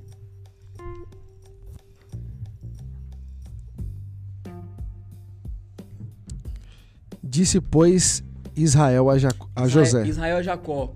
Deus trocou o nome dele de Jacó para Israel. Certo. Então disse Jacó, disse Israel a José, seu filho: não apacentam os teus irmãos junto com Siquém? Olha como ele disse. Jacó, oh, José, os seus irmãos estão apacentando em Siquém. Vinde aqui, vou te enviar até lá para, para que você vá lá e me traga boas notícias. José respondeu dizendo: eis-me aqui, pai. Vai lá. E ele lhe disse: ora, vai e vê como estão os teus irmãos e como está o rebanho. E traze-me resposta. Olha, olha, olha como Jacó vai dizer de novo. Vai. Vai. Vê de como estão os seus irmãos. É um texto. Leia. Vai e vê como estão os teus irmãos e como está o rebanho. Primeiro veja como quem está. Os irmãos. Porque nós estamos em um tempo em de amar mais pessoas do que as coisas. Primeiro o povo, depois as coisas. Vá e vede primeiro começar os seus irmãos, depois o meu rebanho. Minha preocupação de, de te enviar até lá onde estão os seus irmãos, até Siquém, não é saber como está o meu rebanho, é como estão os meus filhos. Porque aquilo que eu gero, aquilo que eu tenho, aquilo que eu, que eu pastoreio, aquilo que eu cuido, é muito mais importante do que as coisas. Ok? Porque ainda que eu, ainda que eu perca as coisas, se eu tiver as pessoas... Com as pessoas eu consigo conquistar as coisas de volta. Não pegar nada, não. Pesado. Por isso que Abraão vai lutar contra cinco exércitos, Kedorlaomer mais quatro, ok? E vai ganhar a guerra com trezentos e dezoito homens. Só coloca como diz o texto. E Abraão lutou com trezentos e dezoito homens que nasceram na sua casa. Era filho de Abraão, servo de Abraão. E Abraão vai lutar contra cinco exércitos. Vai vencer a guerra. Por quê? Porque soldados, soldados lutam, com, lutam por recompensas. Filhos lutam pelos seus pais. Então o que nós precisamos gerar são filhos que lutam por nós. Não soldados, não coisas. Caramba. Entende? Pesado. Pegou não? Sim. Você quer que, você quer que suas coisas, essas coisas crescem, que dá certo? Gerem filhos, não soldados, não empregados. Porque os seus filhos vão morrer por você. Soldados querem recompensa. Verso catorze. Verso catorze. E ele lhe disse: ora, vai e vê como estão os teus irmãos e como está o rebanho, e traz-me resposta. Assim o enviou do vale de Hebrom, e José veio a Siquém. Então, olha só, esse é o detalhe, eu vou terminar aqui. Jacó diz a José: José, vá até Siquém, Siquém, onde está os seus irmãos pastoreando as minhas ovelhas, os meus rebanhos, ok? Vá a Siquém, onde está os meus filhos, os seus irmãos pastoreando. Vá em Siquém, onde está os seus irmãos pastoreando, ok? Ok? Okay. Verso quinze. E achou um varão, porque ele andava errado pelo campo. Então José sai de Hebrom e vai até Siquém. Só que no meio do caminho, José encontra um homem que estava errante pelo caminho. Em outra versão, vagabundo, sem direção, ok? E José começa a conversar com esse estranho. E olha, olha o diálogo desse José com esse estranho, vai. E perguntou-lhe o varão, dizendo: que procuras? O estranho perguntou: o que procuras, menino? E ele disse, procuro meu, meus irmãos. E José respondeu, procuro os meus irmãos. Só que? Uh-uh. Que mais? Dize-me, peço-te onde estão, onde eles apacentam. Melhor o dizer. Estranho, diga pra mim onde estão os meus irmãos, onde eles apacentam. Vocês não pegaram. José vai perguntar pro estranho onde que seus irmãos pastoreavam. Ele já tinha resposta, onde que era? Siquém. De novo, de novo. José já tinha a resposta da pergunta que ele fez pro estranho. Tá em Siquém pastoreando. Ok? Certo. O estranho vai dizer pra José, os seus irmãos foram para Dotã. Vamos a Dotã. Sabe o que José diz? Então, eu também vou. José sai da rota de Siquém e vai para Dotã. Quando ele chega em Dotã, quem ele encontra? Os irmãos. Uh-uh. Eles que encontraram José. De longe. E disseram, lá vem um sonhador, vamos matá-lo. Eles armam, a, eles armam ali, pegam José e jogam ele na, no fundo do poço, na cisterna, ok? Então presta atenção. Se José tivesse ouvido seu pai, ele ia pra onde? Siquém. Siquém. O que aconteceria? Nada. Nada. Ele chegaria lá e voltaria são e salvo. Como ele ouviu um estranho, foi parar na onde? Dotã. Fundo do poço. Porque é assim, quando eu ouço um estranho, eu caio no fundo do poço.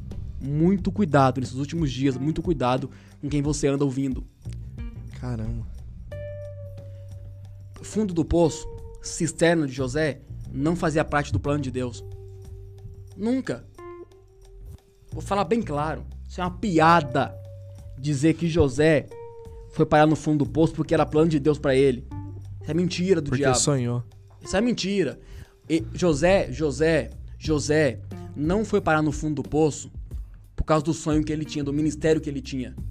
Ele foi parar no fundo do poço por causa de decisões erradas que ele tomou. Assim é com você, assim é comigo.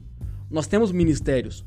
E só dá errado quando nós tomamos decisões erradas na vida. Eu posso ter um ministério lindo, que Deus me deu, como foi com José. Se eu ouvir um estranho e não ouvir a voz de quem está me enviando, vou cair no fundo do poço e ponto final.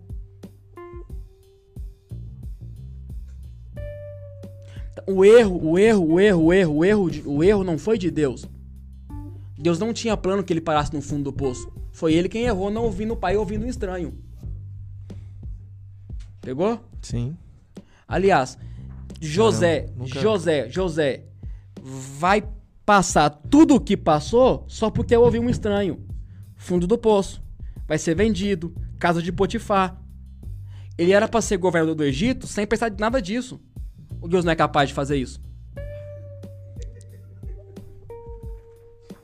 Eu sei que você pensava, Gabriel, que Deus precisava do fundo do poço, precisava vender José, precisava de casa de Potifar para cumprir o plano. Claro que não, só. Só aconteceu aquilo porque ele foi quem errou. Porque é assim, ó. Deus te conta quem você vai ser. Agora, pra você, pra você se tornar quem Deus falou que você vai se tornar, depende de você, não de Deus. Vou falar de novo. Não, o pessoal aqui tá... Deus, Deus, Deus, Deus me mostra quem eu vou ser. Deus me mostrou. Deus te mostra quem você vai ser, ok? Só que o processo de chegar até lá só depende de nós. Por isso que nós temos, nós temos duas, duas pessoas. As duas cantam bem. Uma dá certo rápido e outra não. Por quê? Decisões erradas. Uma, uma toma decisões certas, outras, outras erradas. Mas é, mas é... Nasceram juntos, cresceram juntos. Por que um deu certo e outro deu errado? Decisões erradas. Companhias erradas. Ouvindo pessoas erradas. Conselhos errados. Conselhos errados. Entende? Então Deus ia, Deus ia colocar José como governador do Egito sem fundo do poço, sem venda e sem casa de Potifar. Como? Como? Não sei, ele é Deus. Mas eu creio. José tardou o governo dele. Caraca. Quando eu ouço um estranho e saio da minha rota, eu tardo o processo que está me levando para o meu destino. Porque chamado mais uma instrução revela destino. Chamado mais instrução revela destino. Qual que é o problema de hoje? Que nós, meninos, não queremos ouvir mais instrução, só queremos ser chamados. Só que só ser chamado não me leva para o meu destino. O que me leva para o meu destino é ser chamado, ouvir a instrução de quem veio primeiro, que me leva ao destino. Eu te mostro os Gênesis e Apocalipse, eu te mostro isso. Adão, pô. Deus chamou Adão, Deus criou Adão. Deu a ele uma instrução, ok? Ele não ouviu a instrução. E ele, por não ouvir a instrução, mesmo sendo chamado, foi parar onde? Fora do jardim. Então quem, quem, quem, quem, quem se expulsou para fora do jardim? Adão mesmo, não foi Deus. Quem, quem, quem se jogou no fundo do poço? Não foi os irmãos de José que jogou ele, foi ele que pulou. Ele ia chegar em Siquém, não tem ninguém. Botava são e salvo. Pai, não encontrei ninguém lá. Porque quando ele chega em Dotã, que ele vê os irmãos, o que ele pensou? Meu pai estava errado. Sucesso. Pegou não? Quando ele chega em, quando ele chega em, em, em Dotã, que os irmãos estão lá e não estão em Siquém, aparentemente parece que o pai não sabia o que estava fazendo. Talvez, talvez Jacó estava só testando o coração de José.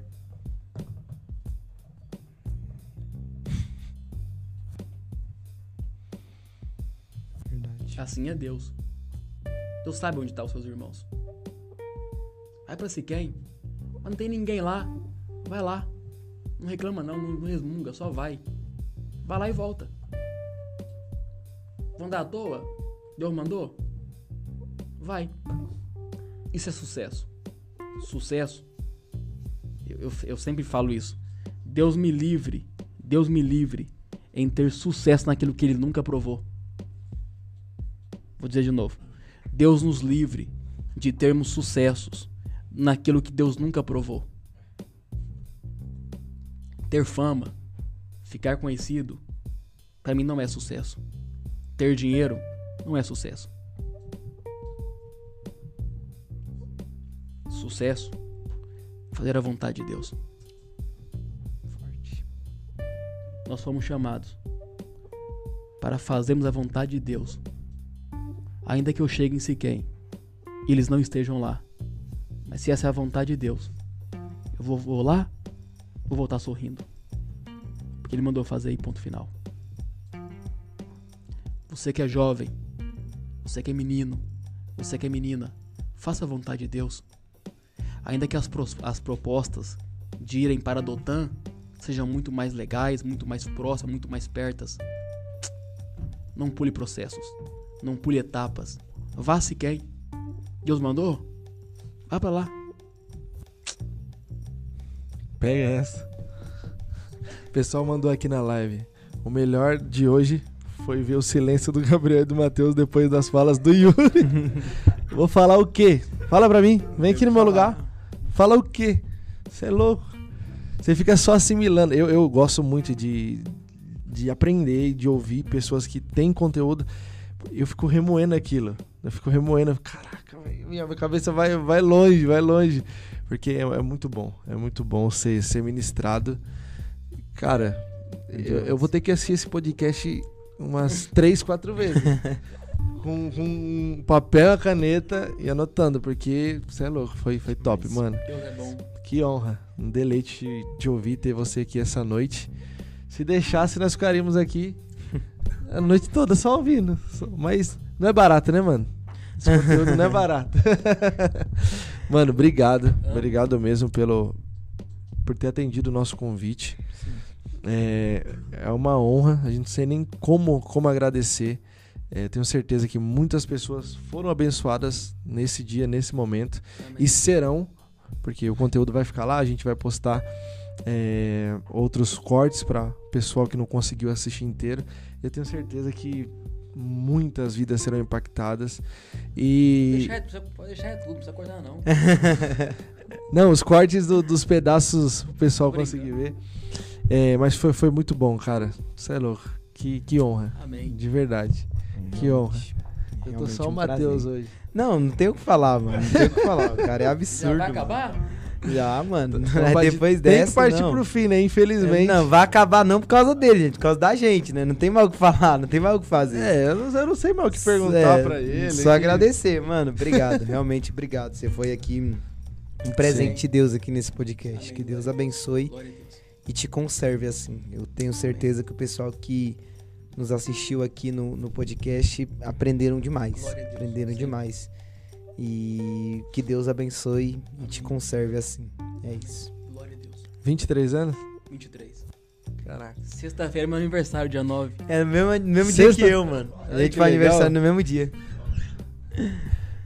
vinte e três anos. Imagina esse cara aí com cinquenta, velho.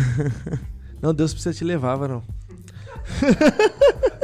Ele, agora quem ficou cinquenta. Sem palavra foi ele. Agora quem ficou sem palavra foi ele agora. Para ele chegar nos cinquenta, mano, ele, ele vai recitar a Bíblia. Ele vai recitar a Bíblia. Tem que ter, calma, tem que ter um novo livro, né? Yuri Guilherme na Bíblia. É, vai mudar. Não, brin brincadeiras à parte, mano. Top. É... é um espelho, né, mano? Tenho minha idade praticamente. Tenho vinte e quatro. A gente vai fazer vinte e quatro agora. E eu acho que eu não sei... três por cento do que você conhece. Isso é mérito, né, mano? É, é, é muita dedicação, né? O pessoal talvez tá ouvindo isso. Não, não caiu do céu muita isso dedicação. daí, né? Você não dormiu e acordou com isso daí na cabeça. Queria.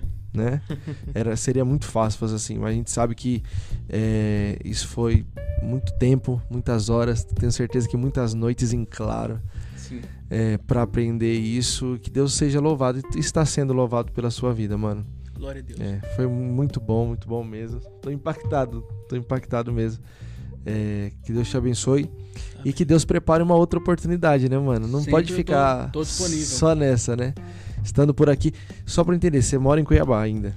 Então, agora eu tô ficando no Mato Grosso. Mato Grosso. A pandemia, eu tava morando aqui em São Paulo, em Alphaville. Certo. Aí veio a pandemia, fui pro Mato Grosso. Certo. Tá próximo dos meus pais, da minha mãe, certo. do meu pai. Tô ficando lá. Mas pretende voltar pra cá? Após? Amigo, eu não sei. Não sei te dizer. Tô viajando bastante, né? Quase uhum. não paro no Mato Grosso. Fico mais aqui do que lá. E, e em Goiânia do que, do que em, em casa. Não, top. Mas tiver, estando por aqui, nos avise que vai ser uma honra. Conta comigo sempre. Isso aí. Mateuzinho? É isso, mano. Se quiser falar do nosso... Vamos lá. Apoia-se e já partimos pro Sim. fim. Gente, é, se você assistiu esse podcast, foi bênção pra você... Você aprendeu, você riu, você gostou do que viu. Nos ajude, nos mostre isso. Como, Matheus? Vai estar o Q R Code aí na tela. Tem o Pix aí também. E o Pix está nos comentários. E sinta-se à vontade para nos ajudar. Sua ajuda será muito, mas muito bem-vinda mesmo. Precisamos pagar os custos do podcast, que está valendo a pena demais.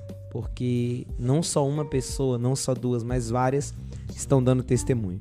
Então nos ajude a manter o podcast, o Pix aí tá aí na tela, o Q R Code também, e sinta-se à vontade para nos ajudar.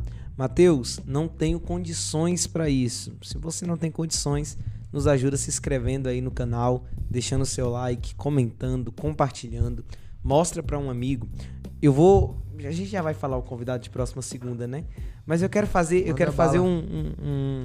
Não, não, não fala não. Não fala não. Vamos ah, fazer um suspense na semana. Não, não fala não. Vamos, não fala então não. Vamos fazer um ato aqui, ó. Fazer não, um não, ato não profético, como eu disse. Vamos fazer o seguinte, gente. Na próxima segunda, você vai trazer... Deixa eu ver aqui. Vou, vou dizer dez, não. Vou colocar cinco. Vou colocar uma meta pequena. cinco amigos. Você vai compartilhar para cinco amigos assistir o nosso podcast. Próxima segunda, envia para cinco amigos. Eu vou, eu vou dar uma pista, pelo menos, né? Não, tá, não vamos falar. Mas não, não, não revela. Tá.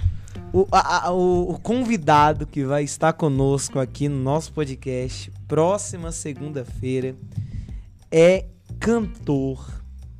Já conhecidíssimo.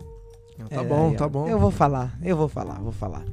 Quem vai estar conosco, gente... É o nosso amigo Alisson Santos, vai estar tá com a gente aqui. O Gavi não ah, queria revelou, que falasse. Véio. Queria criar um maior suspense revelei, no Instagram. Esquece, acabou. Vai estar tá com a gente o Alisson. Vai um amigo, ser né? Um amigo. Incrível. Vai ser de demais. O Alisson vai estar tá aqui. Eu vou pedir pra ele trazer o violão dele. Tem aqui, Tem que trazer, né, o violão. Lançar aquela música. Fazer a hashtag, Alisson traz o violão. Exato, exato. Então, gente, ó, eu vou pedir pra vocês, em nome de Jesus, gente, indica aí, mostra pros seus amigos, vai lá no, no, no Instagram do Alisson e diz, ó, tô te aguardando segunda-feira, vamos fazer um negócio. Vamos, vamos encher top, o Instagram top, dele top. lá, gente. Vamos lá, vocês conseguem, que eu sei, gente. Então, é isso. Próxima segunda, Alisson Santos com a gente, vai ser demais. E pra você não correr risco de perder nada, vai que você perde o Alisson aqui, gente, porque dormiu demais.